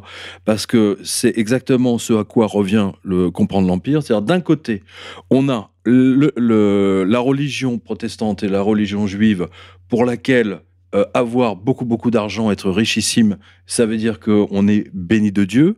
Et de l'autre côté, euh, on a les, les, les chrétiens, les orthodoxes, euh, euh, les cathos, etc. et les Qui- musulmans. Et, Les bons. Et les musulmans. Enfin bon, je me sens pas concerné, mais on a Ouais, le coup. ils sont Mais, contre l'usure. bah, on est d'accord, ils sont contre l'usure et qui croient en la Vierge et surtout euh, qui croient en les anges et dans, dans les saints. Et vous remarquerez aujourd'hui que depuis quand même quelques temps, vous avez, ça fait quand même 4 ans que ça, 4 ans, 5 ans que ça dure, que dans toute la France, euh, vous avez, euh, vous avez des statues de saints, de, de vierges, de maris, d'anges, qui sont systématiquement décapités. C'est quand même, il y a quand même un véritable souci.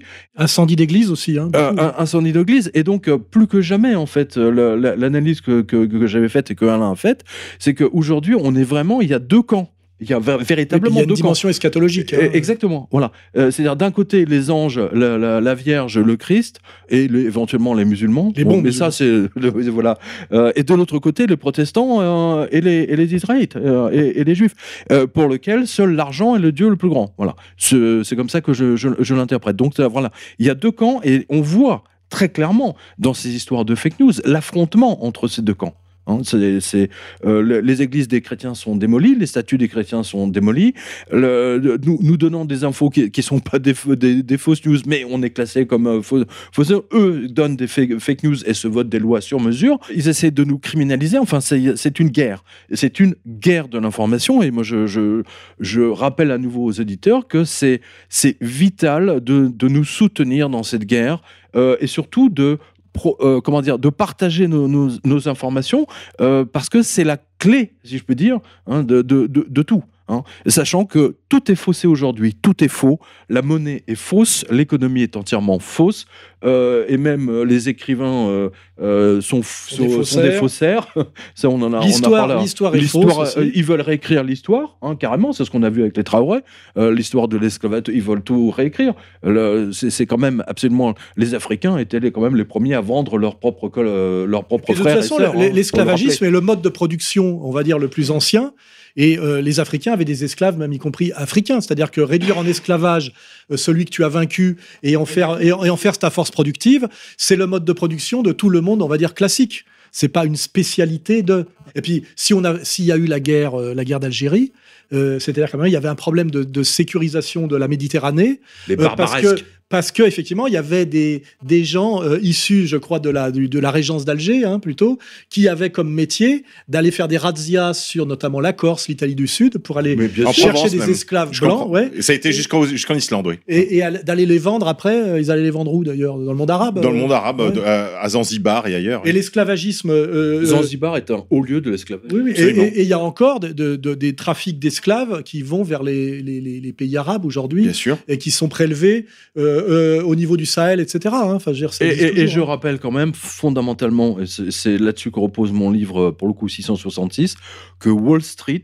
hein, je le répéterai jamais assez, le cœur de Wall Street, c'est-à-dire physiquement là où est Wall Street aujourd'hui, en fait, à la base, au départ, c'est là où on vendait les esclaves. Farrakhan, quand il y a eu la fâcherie entre le- le- les Noirs qui se battaient pour les droits civiques et, on va dire, les Juifs de gauche qui les aidaient à cette époque-là, la fâcherie est venue de quand les Noirs se sont mis à, étudier eux-mêmes l'histoire. Ils ont découvert que les plus grands marchands d'esclaves étaient juifs et que les plus grandes places de vente d'esclaves étaient au nord. Alors qu'on leur avait raconté que c'était un, truc de sudiste de culture à catholique et française. Et en fait, la fâcherie est venue de là. Et dès lors que ces Noirs ont essayé d'échapper à leurs euh, protecteurs juifs américains, eh ben, t'as vu qu'il- que Farrakhan a été présenté comme nazi. Enfin, il y a eu toute cette diabolisation qui s'est mise en place. Dieudonné a vécu la même chose. hein. Quand il a rappelé que le code noir, c'est pas la preuve que les juifs n'ont pas été dans le commerce des esclaves. Le code noir a été érigé par Colbert pour chasser les juifs du commerce des esclaves alors qu'ils en avaient le monopole, pour que ce soit un commerce moins violent euh, et, pour le christianiser. C'est-à-dire que le code noir, c'est un code d'humanisation du commerce du, commerce triangulaire et du commerce des noirs, et on l'humanise en en interdisant les juifs hein, et en le christianisant. Voilà, c'est ça l'arrêté du code noir. Donc aujourd'hui, vouloir s'attaquer à Colbert, c'est euh, encore une fois un contresens. Et, et, et les gens qui disent euh, toujours pareil, euh, nous n'avons rien à voir avec l'esclavage puisque le code noir nous en chassait. Oui, le code noir a été là pour vous chasser d'un commerce dont vous aviez le monopole. Et Colbert s'est posé cette question parce que, comme il était chrétien, il trouvait que c'était quand même bien trop inhumain la manière dont les, les esclaves étaient traités. Ce qui veut dire, en, en gros, que l'Église catholique, euh, il faut lui rendre ça, s'opposait- était quand même un, un- un contrepoids à la violence, euh, à la violence du marché et de la logique de l'argent. Alors, pour rappel pour nos auditeurs, l'esclavage, c'est euh, l'état naturel des choses, malheureusement. Je rappelle aussi, que même si c'est pas exactement ma tasse de thé continuellement, mais que Marx nous rappelle que le salariat, c'est l'esclavage. Et comme l'a dit tout à l'heure Pierre Jovanovic, Wall Street a été fondé sur une ancienne place aux esclaves. Chers amis auditeurs, on se retrouve pour une prochaine édition. En attendant, n'oubliez pas de faire des dons afin de poursuivre cette aventure radiophonique. En particulier, nous apprécions les dons euh, récurrents, ce qui nous permet d'avoir une visibilité dans l'avenir. Merci à vous, chers amis auditeurs. On se dit à la prochaine. Pourquoi tant de haine Comment peut-on accepter La haine intacte. La vengeance c'est la haine. Ce n'est pas acceptable. Je vous demande de vous arrêter. Pourquoi tant de haine